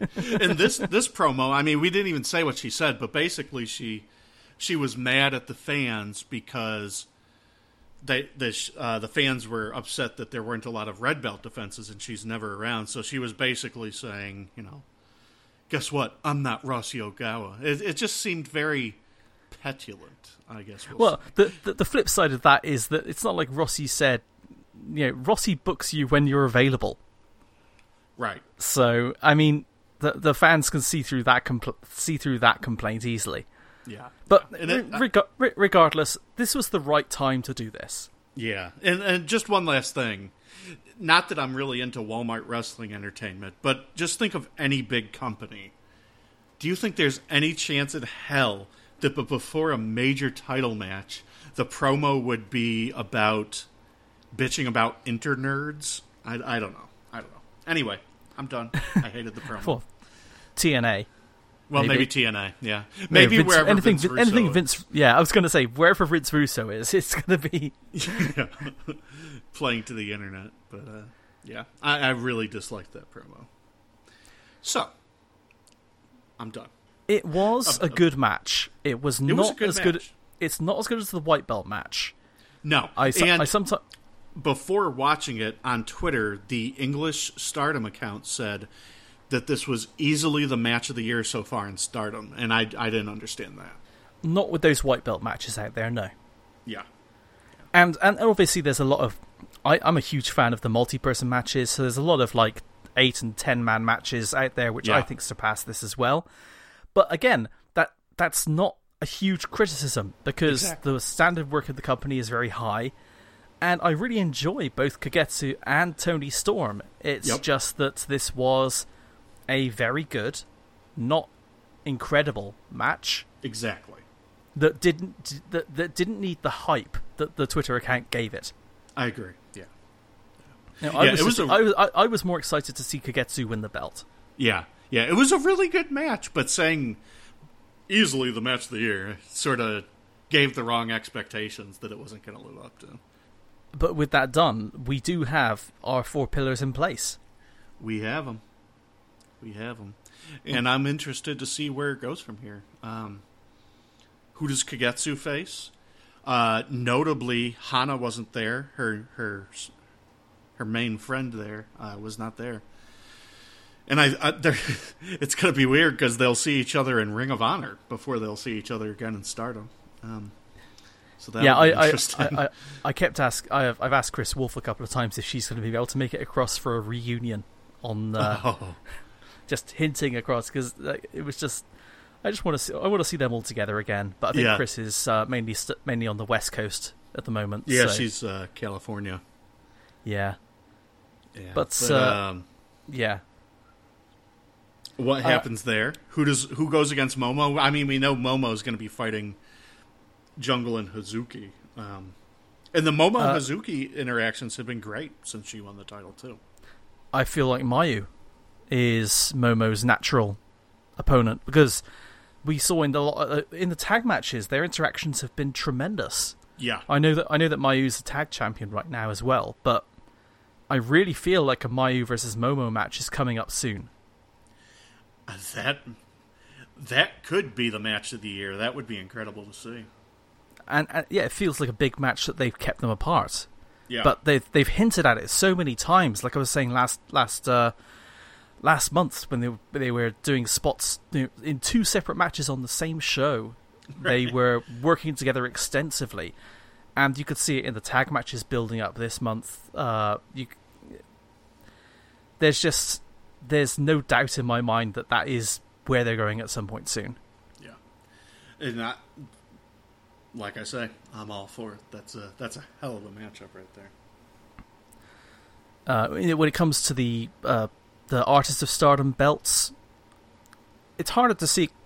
It's harder to see exactly where the opponent's going to come from. You could have makeshift Oedo Tai teams, Yeah. but you know, Hazuki and Natsu and I guess Kagetsu would be interesting. Uh, it feels a little bit like a rerun of the of the of the title match at the end. Uh, I feel like they might get more, a little more of a uh, more of a stardom, uh, more of a stars lineup going up against Jungle. That feels where that that feels like where that heat is right now. Yeah. So and those will be interesting too. And it's uh, it's also one of those things where you know they don't defend those titles very often. Those artist titles historically, not very often. So this being the first, you know, as you were saying, trios champions that are really about that unity, that trios unity of three people. Um, it's going to be interesting. I'm hoping it's the very first trios run that's memorable because there's been a lot of good trios matches, title or non-title, but there hasn't really been a great trios title run. So I'm hoping we get that here. it really all comes down to the opponents, and Yeah, but I think that certainly in the case of Jungle, these are title belts with something to prove, Yep. and, and, and, and uh, that's the case for all three of them. So with this, like you say, with this being their focus, I'm really looking forward to seeing where they go with it. yeah, yeah. All right. So that being said, we have the five-star GP lineup ready, and let's just go through them. So first, announced we have Kimberly. She will be coming to Stardom. I've wanted her there for a while. I'm a pretty Yeah. big fan of hers. Yeah. Uh, also, big fan of hers. Yeah, yeah. Then we have uh, Rachel Ellering. Uh, her last tour was hit and miss. The Io and the Mayu matches were really good. Every other match was definitely not. So we'll see how that goes. Uh, Kelly Klein. Uh, this this hater woman. Ja- Jamie, Jamie, Jamie Hayter. Jamie Hayter. I I know nothing about her. So I I like her a lot, as I mentioned before. Uh, Yeah. I think hopefully you're going to be surprised. Yeah, I hope so too. Yeah. Uh, Viper, who is everyone knows how good she is, and the last gaijin on this will be Nicole Savoy. Um, as for the rest of the lineup, it's going to be Tom Nakano, uh, Konami, Natsu Sumire, which is sort of a weird one. Um, she's not, you know, the best in feature matches, but it should be fun. She'll be fun. Uh, Hazuki Kagetsu, uh, Saki Kashima, Mayu Iwatani, uh, Momo Watanabe, Jungle Kyona, and Natsuko Tora. So it's a, it's a pretty good lineup. Um, out of people that we're not getting that we had last year, uh, there's Hana. She's off in Mexico. Io and Toni have gone, you know, uh, to uh, WWE, NXT, whatever Toni's doing. Uh, Kaylee Ray, who's just not there, which sort of sucks. I'm a big Kaylee Ray fan, um, but we'll see. And Yeah, uh, she, Yoko, uh, so I, I, I didn't mention it before, but uh, it's not even relevant here. But uh, she had a match with Kris Wolf on Eve that I saw that I really loved. One, of my favorite Kris Yeah. Wolf matches. So yeah, it's a yeah, sh- it's a shame is- that she's she doesn't seem to get booked as often these days. Yeah, yeah. Um, okay, uh, Yoko Bito off to retirement, and uh, I almost forgot until you just brought that up. Kris Wolf was in it last year too. Not that Kris Wolf exactly has uh, the best win loss record in these things. Well, right, yeah, yeah. Um, but it'll be very different from last year. That's uh, let me count in my head real quick. Uh, Seven people? Yeah, seven, six, six or seven. Um, I forgot Hiromi. Hiromi was in this too, and uh, Konami retired her too. So. a bunch of people Konami retired were in this last year. Uh, so it's good. It's it's a lot of uh, turnover. So we'll see what happens. I'm not. I'm not entirely thrilled by this lineup. Uh, out of the out of the Gaijin, Kimberly can have good matches. Uh, Ellering can with, you know, the best of the best. Viper can with just about anybody. I have a lot of respect for her to do really good work. Um, I don't know anything about Hayter. Uh, Nakano hasn't been great since she's been back in terms of the ring work, but every time she gets great again, like she gets really good again, she gets hurt. So it's it's got to be frustrating for her. Uh, Konami's on fire. That's going to be good. Uh, Savoy, I wasn't. You know, she was perfectly acceptable, but she wasn't great. She wasn't great or bad. Um, Hazuki and Kagetsu, they're going to be great. Saki, this is going to be a lot of singles matches for Saki, who's not used to that, and uh, everyone else I do have high expectations for. So Mayu, Momo, Jungle, Natsuko, they're all going to be good. But I don't know what to expect from this. I feel like enough people have elevated their own position from last year to feel like they have to deliver bigger on matches. So we can expect more from Jungle, more from Momo. Yeah. And not to put unreasonable expectations on them because obviously we don't want like a a G1 thing where everyone gets like horrendously injured off the back of it. But right. it's uh, I think there's enough there. There's, there's, certainly enough there to hold my interest, and I I've no intention oh, yeah. of skip of skipping any matches because it tells the whole story. Um, yeah. I mean, some of these people uh, referencing Eve a lot lately. The the She One, which is in November, has snagged a couple of these people across to their side at least. So you know you've got your uh, Kay Lee Ray's. Uh, I think Viper might be in the lineup for it. I think there's a a She One qualification match between Viper and Kay Lee Ray for that tournament as well. Uh, yeah. Kris Wolf is lined up for that possibly, and uh, Chihiro Hashimoto of Sendai Girls possibly as well. There's they're, they're working through the qualification matches now. Yeah. But uh, if you want an alternative to this, if this if the Stardom one doesn't quite line up like you'd like, the She one would be. I, I, as soon as I found out, it's it's four four shows over two days, uh, in four per, two four person blocks, and I'm severely tempted to book every single one of those shows and make well, a huge weekend out of it. I, I was just going to say, if you're not at all four of those shows, then then you're fired. You're just gone. well, as it as, as, it stands, both me, me, me, Chris, and Tim will most likely be around for all those. So ah, yeah, yeah, that's going to be man.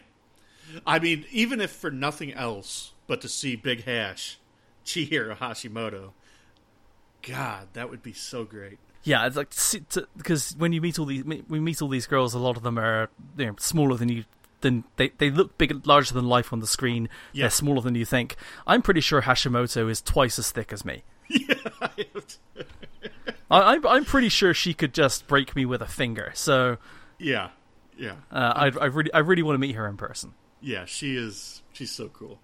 Yeah, I love her. Um. Okay, so that is the five star GP. That'll be coming up. Uh, when does it start? I believe at the end of September. September. What's this photo say? September twenty fourth at the Korakuen Hall. Which is, I mean, I know that the they're probably doing multiple dates for the uh, uh, for the Mae Young Classic, which is why certain people had to pull out. Especially, I think the the final of the Mae Young Classic probably falls slap bang in the middle of the uh, five star. So, I mean, that's that's a rough situation. Uh, WWE is definitely taking something away from Stardom, but I yeah. feel like Stardom's not. Stardom is resilient enough and has oh, enough yeah. talent that yeah. I, am not especially worried about it. No, me either, not at all. Although, uh, if you remember, uh, recently, I forget what show it was, but Chigusa Nagayo was sitting with Rossy at a show once, and that led me to have the expectations that you know we might get Mio Momono or Takumi Iroha, Rin Kadokura, someone like that in this thing, which would have been great. Would have been really good. So, can you imagine Mio Momono interacting with these Stardom girls? My God. just. God, I, I, I just want to see her challenge uh, Starlight Kid for that uh, yeah. for the uh, for her belt. Oh my god, that would be so good, so good. Yeah. Or uh, Iroha, she likes kicking people. Have her, uh, her and Momo kick the shit out of each other. I don't know. I, I, I got my hopes up, but I guess uh, she, I guess Nagayo was just a uh, guest. So, okay, that is the five star GP lineup. Uh, next, um, back to Io Shirai, how we started the show. Uh, she does have some dates left. Um, actually, at the time of this recording, she only has one date left, and it's pretty soon. Uh, but so she has uh, three matches here. Do you want to tell us what they are, Tom? Yeah, so uh, coming up hopefully very soon on Stardom World will be her 20 person Stardom.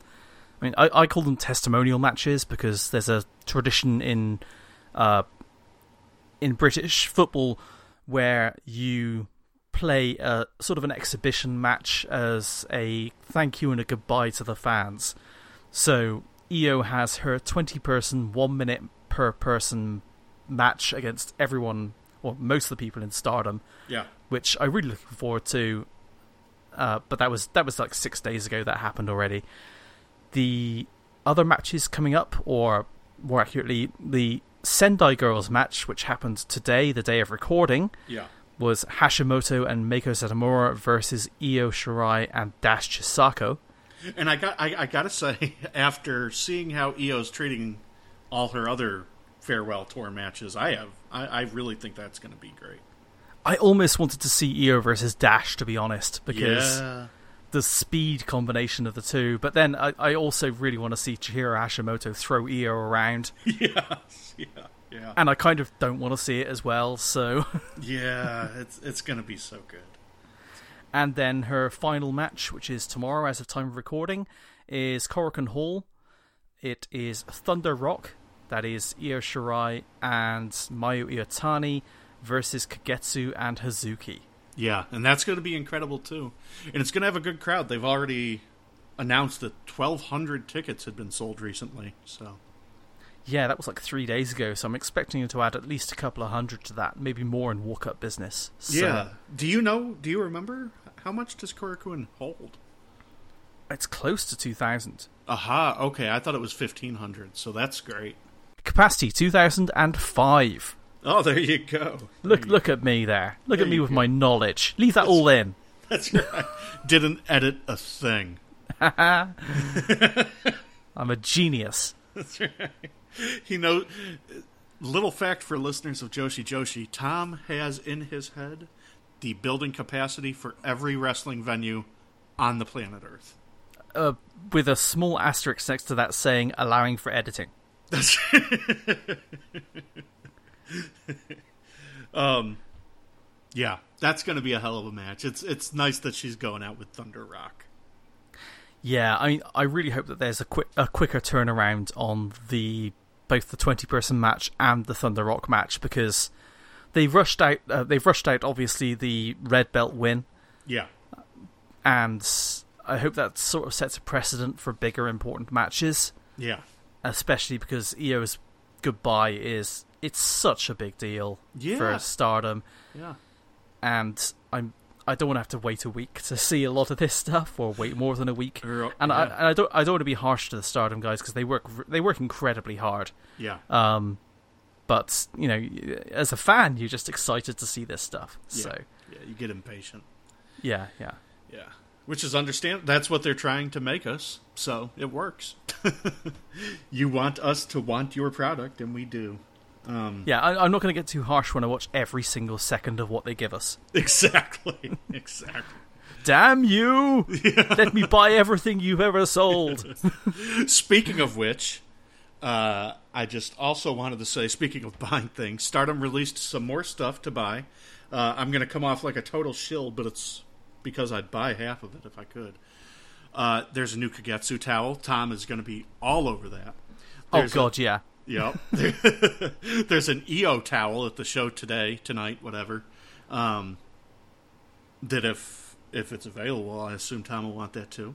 There's going to be no money for this stuff right now, especially the exorbitant fees I'd have to pay on importing and everything. It bankrupts me. there's uh there's Io is getting uh commemorative her own set of trading cards like uh, Hiromi got. I didn't buy Hiromi's. You can bet your ass I'm buying Io's. Uh, yeah, there's rumors she'll have another photo book all to herself, um, since that's usually what people do when they leave, like Hiromi and Yoko both did it. Um, there is a new Hazuki shirt, which is really badass. It's a skull, but you know how she keeps her hair up with that that thing? Yeah, yeah, I saw this one. Yeah, that's uh, with the skull. That looks really cool. And then there's a new Hazuki one, which also look. Or I said that there's a new Yeah. there's a new Momo one, which is also really cool. So there's yeah, a lot of. the the Momo one is my favorite, honestly, Yeah. from that lineup. So I don't know. I, I love the Kagetsu towel. I want that. I, I know I, of of the of the uh, the towels are obviously a, a thing I'm going to buy as soon as I possibly can. But like, if you make an order from Stardom, I'll ask you to buy those for me and then send them to me. Okay. Because I'm I'm just waiting for those Io cards. I'll, I I want those cards, especially since it'll probably I believe with the Hiromi one you got one guaranteed autograph card in each pack, so or something like that. Whatever. Anyway, that's enough. Sh- that's enough shilling for Stardom. they don't they don't pay us for this. Um, So, moving on from the subject of Stardom to Stardom.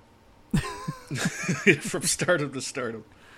Yeah, there was a documentary on BBC One, which is one of the two major ratings channels in the UK. It's that and ITV. Yeah. And there was a, like I say, a half hour documentary on Viper Of of all on things. at, at, yeah. at 7.30 in the evening after the one show. Like, I hate Yeah. the one show, but it's still like, that's, it's, it was amazing. yeah. like to see it done and i was i was very excited for it and then i read into the description because i saw viper at the weekend and i couldn't figure out where everyone was chanting bbc at her. I thought it was an acronym. But uh, yeah so I, I check out the listing for it and it says uh, we follow her to japan. And i just suddenly thought holy shit when are they doing this? It's for a big title win.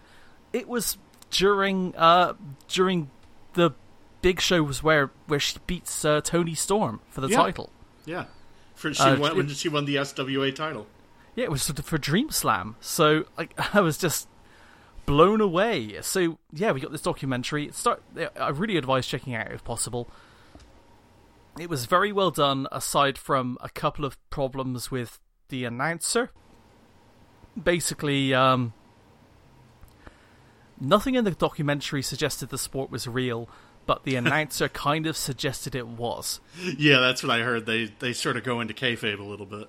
Yeah, Edith Bowman, uh, who is a radio uh, DJ here, she was doing the voiceover for it, and it was sort of like she was talking in terms of she finally gets an opportunity at this belt, and she she won the belt, and she's not really explaining this is a performance, Yeah. you know, but still. Uh, they follow her. They follow Viper to uh, her family's coach business in Scotland. They followed her to uh, uh, pr- pr- uh, shows in Scotland. They followed her to Pro Wrestling Eve because I could. I, I literally just point at one thing, point at one shot and say, "I was there yesterday." Yeah. Look at And that. Yeah. and then and then they followed her to Japan, which was awesome because you got to uh, see the girls in the Gaijin flat. Uh, you got to actually follow them to mid breath and watch the training that, happens there. How long is this show? 30, 30 minutes. Okay. So it's very straightforward. It's very uh, direct. I could have, like, as, as soon as it ended, I could have said, "Look, I could have done with another hour." There. Yeah. Yeah. because it.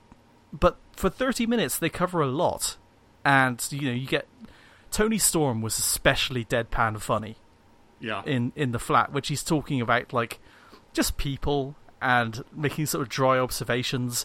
You've got Xia Brookside off in the corner, like eighteen year old Xia just laughing her head off at these two older girls. Uh, at the time, the fourth Gaijin would have been Bea Priestley, uh, who did not appear on camera. I couldn't figure out if that was because she has a contract with Defiant, or whether or not it was just because Will Ospreay was working in Japan at the time, so she wasn't around. Uh huh. But it, I, that she just wasn't mentioned or featured at all. It was literally just those three girls uh, in the Gaijin flat. But yeah, it's it was an invaluable, fascinating little just a background view into their life in stardom. And I mean, they, they there's some inaccuracies. Obviously, they said that women's wrestling in Japan is big business, which is a relative term, I guess. Yes, yeah.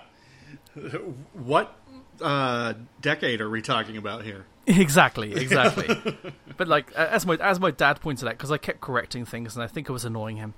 Uh, like the SWA belt is not the biggest belt in Stardom. Really, it's it's a belt in Stardom that's barely featured. Yeah. Uh, it's uh, I would say at best it's their third belt. Hmm. Even that's high. Yeah.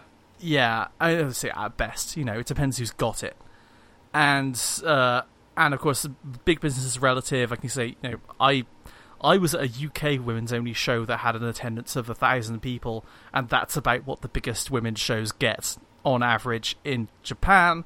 Yeah. But obviously, you get a lot more shows in Japan, so it is bigger business. Right, right, But- right. It's, they, they run more often. Yeah. Yeah, so they, they just simplified a few things for, to help the narrative, I think. But even so, if you are a fan of Stardom and Joshi, and and you just want to see uh, an interesting ta interesting take on a very very very mainstream platform, uh, I highly recommend finding a copy of Fight Like a Girl. I definitely will try to see that. Uh, I saw someone else ask how to see it outside of England or the UK, and they were told, "Oh, it's easy. Just get the iPlayer and a VPN." It's, uh, It's, I'm not- it's a I'm- lot of work. that's not so easy. Yeah, so I'm hoping it becomes available somewhere else where I can watch it at some point. I suspect you'll find a copy lying around somewhere. Yeah. Okay. On to our projects. Um, I actually did get some done this month. I saw the first three title defenses of Io Shirai's second red belt reign, um, and they were they were excellent. I guess the first one wasn't technically a defense; it was when she won the title from Meiko Satomura. Um, it's always interesting when Io uh, wrestles against Meiko because she her approach is totally different from how she wrestles against other people. She has much less um, cockiness about her, I guess I'd say, um, where she knows that Meiko can fuck her up. so she's a little bit more careful. She's very wary Yeah, of Meiko. yeah. So Which is why, was- which is why that triple threat match we were talking about was so interesting because adding the extra element of Matsumoto into the mix yes, generates that space that we were talking about last time, where Io can really pick her points and strike when she wants to, which is when she's most effective. yeah, exactly. Um, and because Hiroyo can fight back against Meiko pretty well. Yeah, Uh, but yeah, here this match was really good. Um, that was year end climax 2015 when she won that. So that's the beginning. Hell of a match. I recommend it. The next match was really long. It was a half hour long match, uh, and I could only find it in just potato quality. It's not on Stardom World. Um, so I found it online, and it just looked. It wasn't very good quality, but it was a really, really good match. So I'm hoping Stardom World puts it up so I can actually see it in a decent picture. Um, I was going to say potato quality is not a term I've heard before.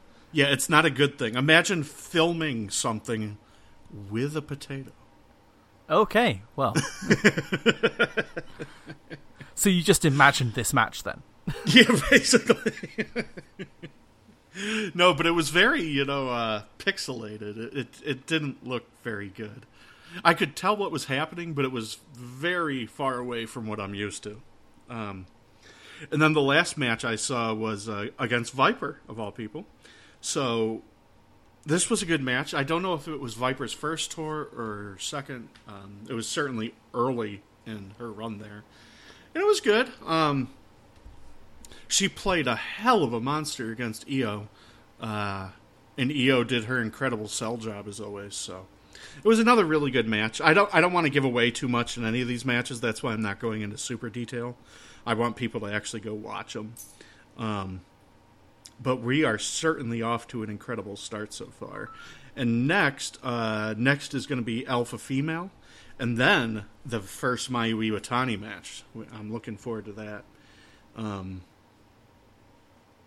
I'm looking forward to this whole reign. It looks good. There's some things here like uh, Kasey Owens. I don't even know who that is, and I watch a lot of female wrestling. Uh, um, Kasey Owens. Who is that? Um, if I if I'm correct, that's with a K. Yes. Yeah. Yeah. Um, you know what I was talking about earlier on about how there was a mystery opponent in my in the Eve show I yeah. was at. Yeah. Uh, and there was an opponent who refused to wrestle because she would no longer participate in that. Right. That's K- that's Kasey Owens. Oh. Okay. She's she's one of a, a pair of Irish twin tag, uh, uh Irish Irish twins who were a tag team in the UK. Oh. I believe that's correct. Interesting. Well, I'm... I had no idea she'd been to Japan. Yeah, apparently. Yeah, this is May of 2016. So, uh, actually, you know what? I'm looking at the uh, the Cagematch entry now. She had not been to Japan. This is a title match, but it looks like it says it's in Frankreich, which means France. So, yeah, no. Uh, Stardom did a few international European tours that year. I yeah, believe. so that must have been one of the matches. There we go. Yeah. Okay. After that is Kay Lee Ray. I had to make sure that was in Japan. It is. So. And then, you know, you get Yoko Bito, uh, Tara Valkyrie. I guess I've heard of her. Uh, Mayu Iwatani. And, uh, just enough, more people from there. But this is just to say that I'm really enjoying this rain so far. And it, it looks like it's going to be 95% outstanding. Excellent, excellent. Yeah. So, how about you? What was your project this month? Uh, well, I was rewatching some St- Stardom 2012, and I got one show in, so I'm doing well. there you go. uh, but there was there was some seriously interesting stuff. Like I said before, uh, seeing Saki Kashima as the palette swap cheeky early on in her career was Right. interesting. Uh, but I also got what, according to Cagematch, is Kairi Hojo's first match against Yuzupon. Hmm. And I mean, you weren't kidding when you said Stardom used to be more Sendai like in, in terms of the, how stiff they were as a promotion. Oh yeah. The there's I mean this match is I mean, uh, user users kicks are just excellent, but Yep. even at the time, Kairi's just she's so sympathetic and so good at get, getting that crowd behind her. Um, her style at the time actually reminds me a lot of Leo now. Ah, okay. Mean, Just comes both- running at you with forearms. pretty much, yeah. But Yeah. she was much more developed than Leo was at the time. Yeah. So, I mean, I just from that, I, I just because I want to see more uh, Kairi Hojo at the time, uh, I'm interested in si- interested in g- getting further into this. But I'm going to stick with Stardom 2012 as my current project. Okay. Absolutely. So we'll be uh, we'll both be continuing on these roads for a little while. And so, on to our very final segment today. We're still playing with the format, but I think this is always going to be the last thing we do. Yes. Let's talk about the WWWA World Title match at the Budokan at AJW's Legacy of Queens. This is Aja Kong versus Dynamite Kansai from August 25th, 1993. So, Justin, you recommended this match. Why did you do that? I did that because these two hit each other in the head really hard. and I really enjoyed it. Um, That is a valid, valid reason. It is. It is. They were they were not playing games here with each other. Um, this is just one of the matches where Aja decides to spam her spinning back fist and try to kill somebody, and it was it was it was really good. Um, it takes a while to build. It's a little slow in the beginning when they work each other's limbs. Uh, Kansai sells the knee the entire match, which was really good. Um, but once they start going to uh, the second half of the match, it's it's really something to me. What did you, what did you think? Well, initially, the comparison I was going to make after my first viewing was I, I think there's an underrated match, the match that finished Kobashi's t- uh, extended title reign, where he lost to uh, Takeshi Rikio, which I really enjoy, but other people are less hot on, mainly because Rikio is not the most fondly looked upon GHC champion. Right. But that that was the comparison I felt like I was making because the the spinning back fist and everything was a big feature in that match as well. But when I watched it through the second time, what I was really getting the feel of was more of a uh, a Kawada Misawa feel, like that real mid '90s two people just going head to head.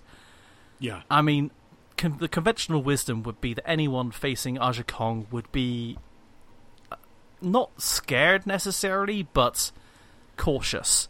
yeah. Dynamite Kansai is not cautious. She doesn't give a. She does not care.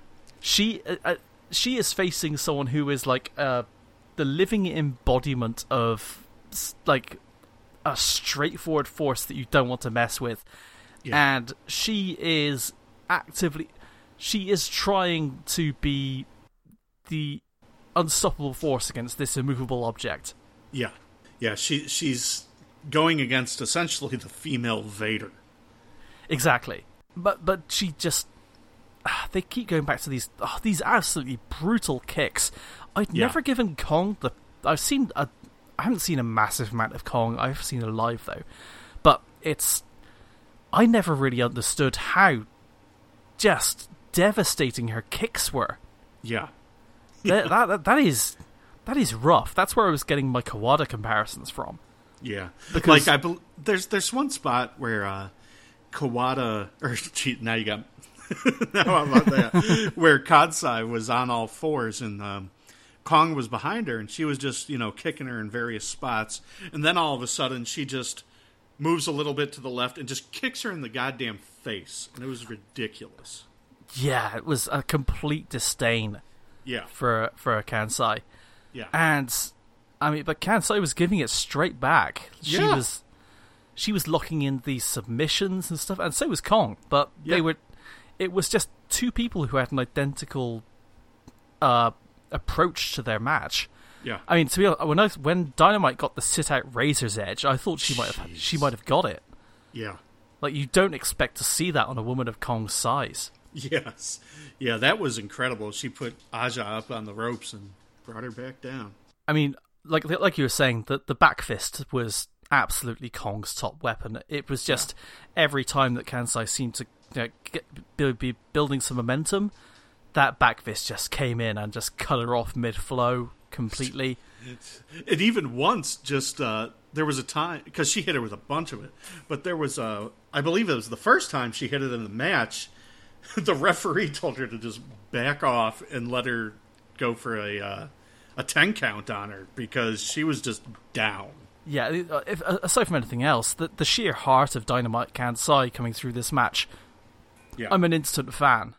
yeah, she like i said i'd never heard of this woman before but she i want i want to see how she responds to something different because it's like like you were saying with the vader thing if you just watch Ric Flair versus Vader, you only really get an impression of how he'd work against Vader.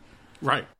Whereas, like, Dynamite Kansai might have a very different style a lot of the rest of the time. I, I want to see how she handles someone smaller and lighter and uh, and more a, a very different kind of challenge. Because, I mean, this was a this was a train running into a train. You know, yes, yeah, there, there was there wasn't any fancy dodging or a- anything like that going on here. This was two people who were not afraid to hit each other and did so as hard as possible. yeah, yeah. Uh, for a, for a long time, it was about twenty minutes of this.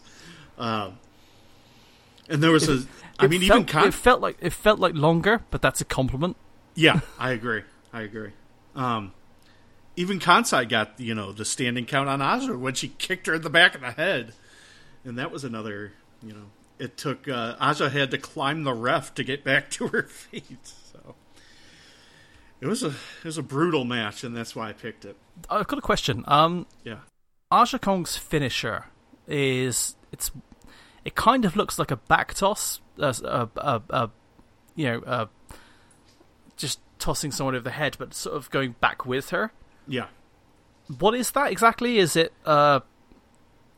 because I, I it didn't strike me as a finisher, but I knew it was the finish when it happened. If you know what I mean. yeah, yeah. I don't, I don't know. I don't remember like her name for it, but essentially, it's uh, I actually remember this move from old like WWF No Mercy moves, but it's like a back drop, almost like a back body drop, except you hold on to the person and go back with them and just fucking smush them.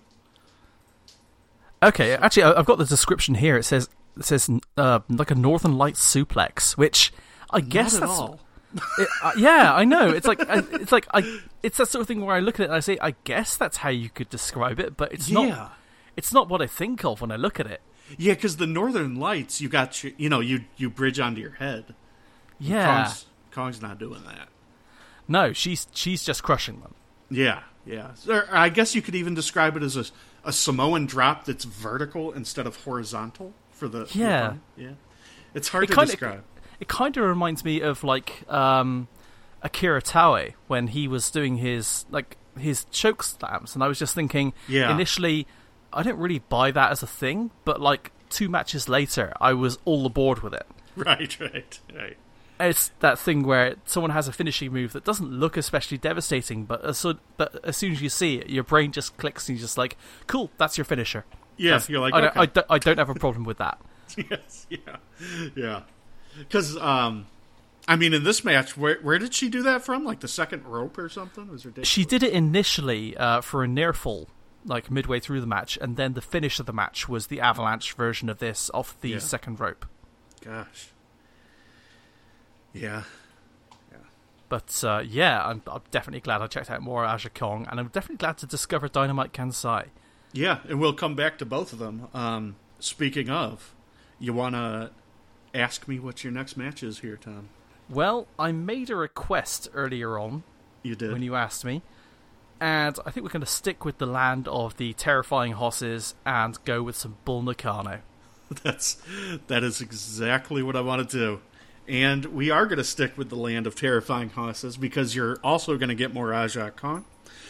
This match was from three years before the match you just watched. This is from Wrestle Marinpiad. I don't. I think they're trying to make a play on Olympiad, but it's the Wrestle Marinpiad. Uh, anyway, it's the second one, and it's going to be Bull Nakano versus Aja Kong in a cage. okay, so just in case I didn't think that Aja Kong versus Dynamite Kansai was enough of two trains going on uh, straight ahead at each other, Yeah. you've put Bull Nakano and Aja Kong in a cage. Yeah, yeah. I hope this is a strong cage. let's let's turn this up even more. Oh So- my god. Yeah, from uh, November of 1990. So if anyone wants to uh, see this before we talk about it, it's uh, November 14th, 1990. Wrestle Marinpiad 2. it's the main event, and it's it's going to be uh, like Tom said, more of the same. so I am absolutely on board for this. Absolutely, yeah. I can't wait for you to see this one too. I think I say that every time. It turns out there's a lot of wrestling. yeah, there's a lot of good wrestling out there. Who knew? uh, okay, I think that I think that wraps us up on episode three. Yeah, God, this is. Uh, let let us know. uh, Genuinely, let us know what you think of the format switch around. I think it Yeah. works a little better. I'd like to once we get to talking more about other promotions, which we definitely will do. We're going to have to open out even more. We're Yeah. trying to retain a sense of trying to keep it moderately punchy, at least, uh, which I don't know if we've done, but it's. We definitely want to try and find the best ways to talk about these individual things. So if you guys have thoughts or uh, you know talk about stuff you liked, what you didn't like, give us a shout. We're always open to uh, to fair criticism. Absolutely are. Um, yeah, this was a pretty stardom heavy show. Uh, there, you know, we got the Tokyo Princess Cup going on. We we could have discussed that. Uh, there's uh, Sendai Girls is opening a streaming service on PivotShare, which is going to be incredible. So we're going to have to talk about that soon.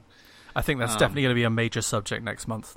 I think so too, or whenever it launches. I don't know when it's launching, but I I can't wait. Um, but yeah, so we're gonna have to start uh, incorporating some other stuff into these. But there's just, as you guys know, who just listened to this, there's so much stardom. There's a lot to talk about. These guys run a lot. Yeah, and, and it was a and it was a big month. It really Yeah. was. There This was, was there was a lot that happened. Huge month. There were a lot of signings. There were leavings. There was the uh, the four pillars being set up. Um, it was a, it was an important month. So I don't I don't regret it this time. So uh, once again, thanks Justin for another journey through Joshi, Yeah, and thank you, Tom. and thank you all for listening. We will see you again next time. Goodbye.